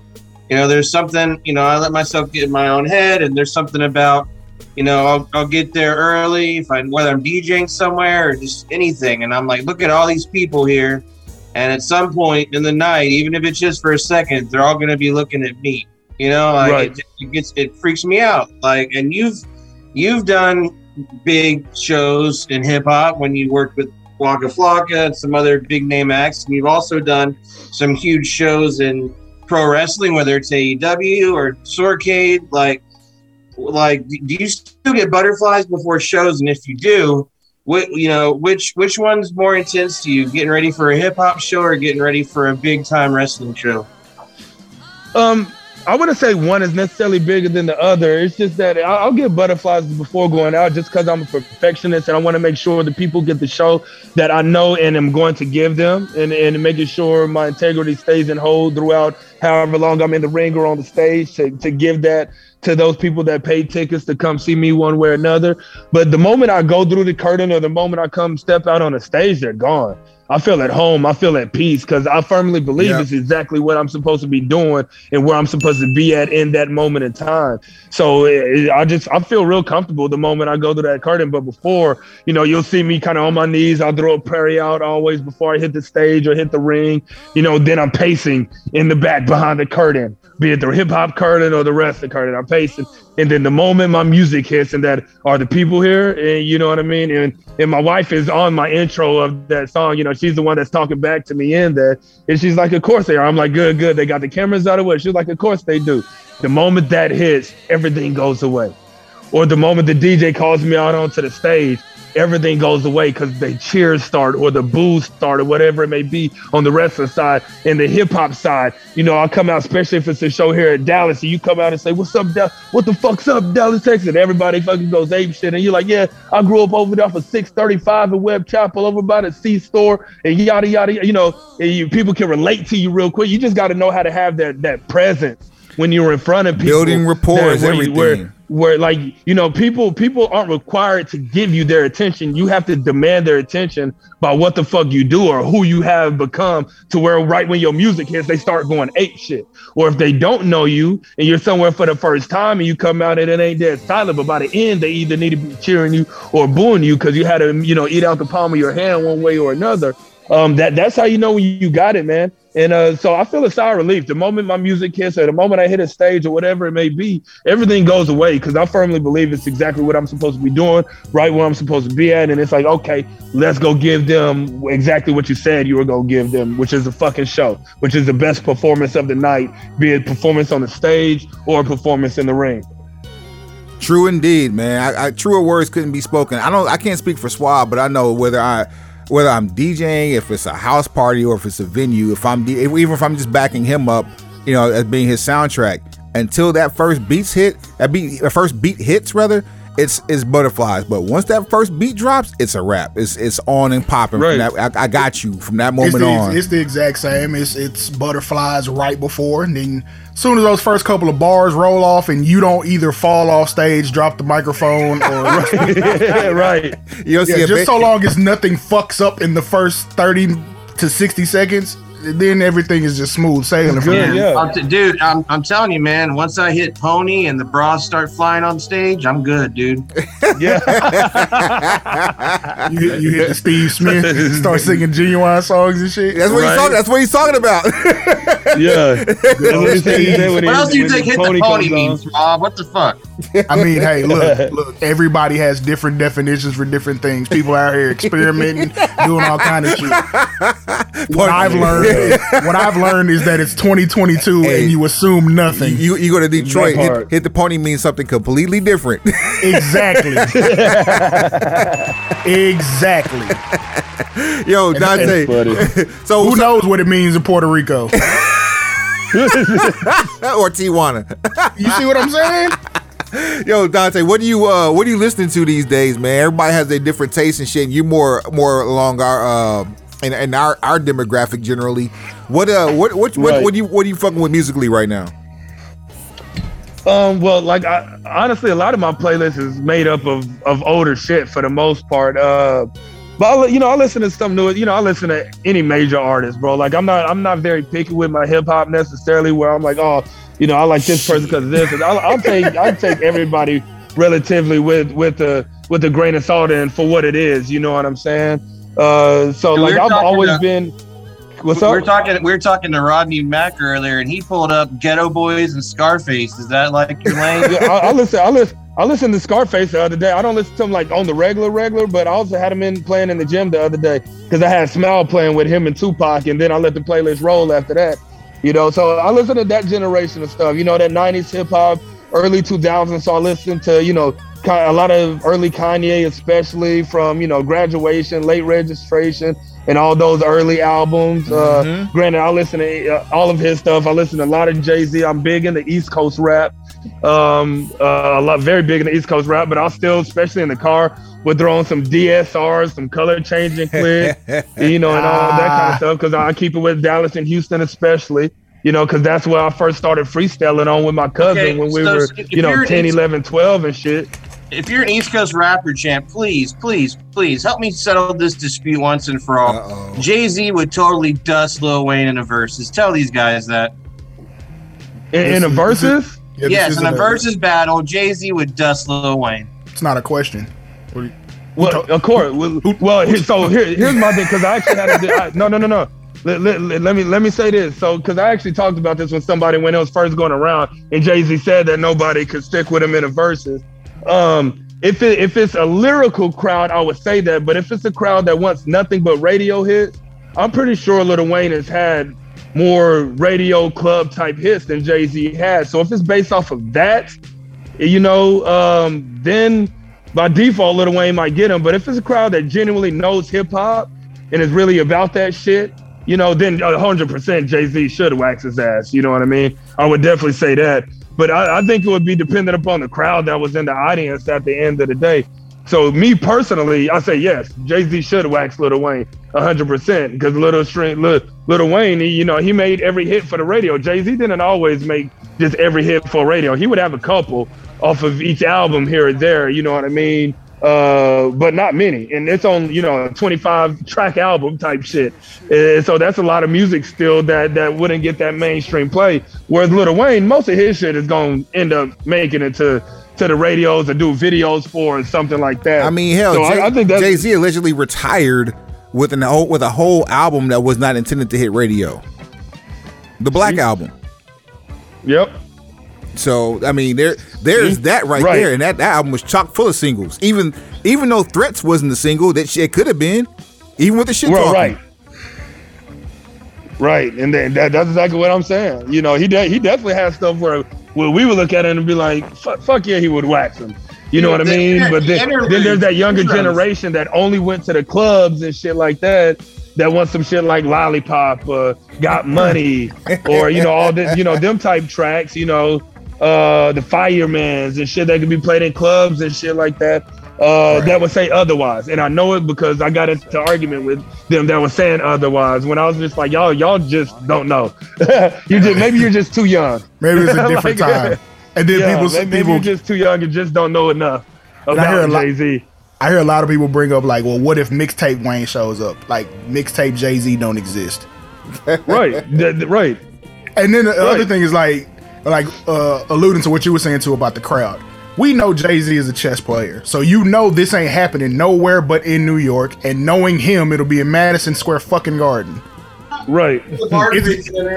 So by the time the verses is over, it's gonna be a Jay Z anthology appreciation concert. right. So whoever, whoever's on the other side of the stage is getting washed. It, it has nothing yeah, to bro. do with yeah, yeah. There's no argument that Jay Z is not the greatest, or at least you know one of the greatest to ever do that shit, dude. The dude's never missed. Even on his later albums, something like even like the Magna Carta, Holy Grail, when he dropped that, and a lot of people were like, "Eh, it's okay." That album was still hot with nothing but bars on it. You know what I Dude, mean? 444 was because the, the problem is pe- people have a hard time evolving as their artist evolves. Sometimes Jay Z's not a street no more. You know what I mean? He's not. He's a, No. he's a, he's a businessman. And so on that album, he was on the album he was falsing about adult business stuff. So it's different than something like his past albums, like a Reasonable Doubt and shit like that. There's never going to be another first album for anybody. You know what I mean? You can look at all your favorite artists almost across the board, and most of their first album was be argued that is their their best album. You know what I mean? And stuff like that. But uh, there's a lot of stuff that comes with that afterwards. And so, but Jay Z has all Jay Z has never missed on a project. Dude, never. Jay Z was able to get Too Short on a song and not have him say anything about bitches and it still be a hit. That part. Uh, but he said hoes. But he He did did say not bitches say though. There's a difference. shit. Oh man, we can we can talk all day about this shit, Dontae, man. But you're welcome back on here anytime you want to come back on here, man. Anytime you got anything to plug, anytime you got a show coming up, if you just want to come back, shoot the shit and join us for some some round the industry wrestling talk, man. We got you, bro. Uh, go ahead and plug your shit, man. Let get everything in there, man. Let us know we uh where we can find you. Yeah, most definitely. So first and foremost, the name Dontae Smiley. That's D O N T A E S M I L E Y. You can find me on all the social medias at Primetime Living. P R I M E T I M E L I V I N G. Also, you can find all my stuff on my website from wrestling to music to hire me to speak at your event, to purchasing my book, to signing up to get on one of my fitness programs at uh, www.connectwithdante.com. Again, that's www.connectwithdante.com. That's the one top, sh- the one stop shop where you can find everything uh, you need to get in contact with me, or you know, be a part of and support anything that I'm doing. And uh, so that's that, man. I appreciate y'all so much for having me on and giving me this platform today on this afternoon. Man, we we appreciate you too, man. It's like I said, this is uh this is for Black History Month. We're gonna have uh interviews all month long, giving people their roses while we while we still can give it to them, man. And uh, that's just it, it's some of the blackest shit you ever hear in your life, and even with a sprinkle of snow because it's wintertime. Right. Speak P Diddy. then we got LL Cool J. right. this fucking guy. Yo, serious question, Dontae. We were talking about Yes, um, we were talking about the the travel situation and your luggage and shit. And you say at, one point you had sometimes what four or five belts at once. Yeah. How much shit did you get from TSA? Not much, man. They were just always interested in the shit. Oh, you know, okay. and, and and it's funny because you know, you know, it's, especially with like airline industries, they're like, all right, you know, you get your one, you know, your one carry on and your one personal and stuff. If you can't fit under the seat, you can't carry it. I've I've never had a problem carry two things. Even my my entrance coats that I've worn over the last few years, be it the long fur coat that I used to wear or my leather jacket now, and my belt that I take everywhere with me. My belt, I hold my belt, hold my personal bag separately, and they don't say shit about it, and it's a beautiful thing. That's right. Rep- They're like, yeah, we, we'll, we'll let that go. like, represent your shit. Suave, do me a favor, man. Yeah. Take us to the house. Pencil pushers. Heads up. Pencils down. Dude, my birthday's next that. week, y'all. You got to come party with me, man. Yeah, Tony. what, you, are you, what you got going? I'm doing a show up here. Well, I live in Durant now in Oklahoma. Okay. It's like an hour and change from DFW. But I got Lardy B's coming to headline. oh yeah, and, I fuck with Never Satisfied. Yeah, Lardy B's Yeah, coming to my, headline. me, me and Blake, me and Blake are real close. Yeah, that's that's those are my people. And me and Lardy have the same chiropractor, so she's headlining, Yeah. and, and her big ass is opening for her. Who's opening? Her big ass. And Okay. dog, dog. First of all, I didn't I didn't know until recently that Tony was actually a fucking comedian. I just thought he was just naturally funny, but I mean, it kind of goes hand, hand in hand. But dog, t- Tony Right. would fuck around and go into a stand up routine without even knowing it. And Yeah, I know. and, it. and what's crazy is what's crazy is everything he said is 100 percent true. yeah, right. Like we, we No, laughing, and he like, what are y'all laughing about? That's the name. Like, uh, and, and no, and uh, and freaking um, who was I talking to? Ratchet ass Wuda wants to come and bring left cheek and right cheek with him. So yeah. That, that'll get crazy if they show up. Um, but yeah, no, it's it's gonna be dope, man. Um,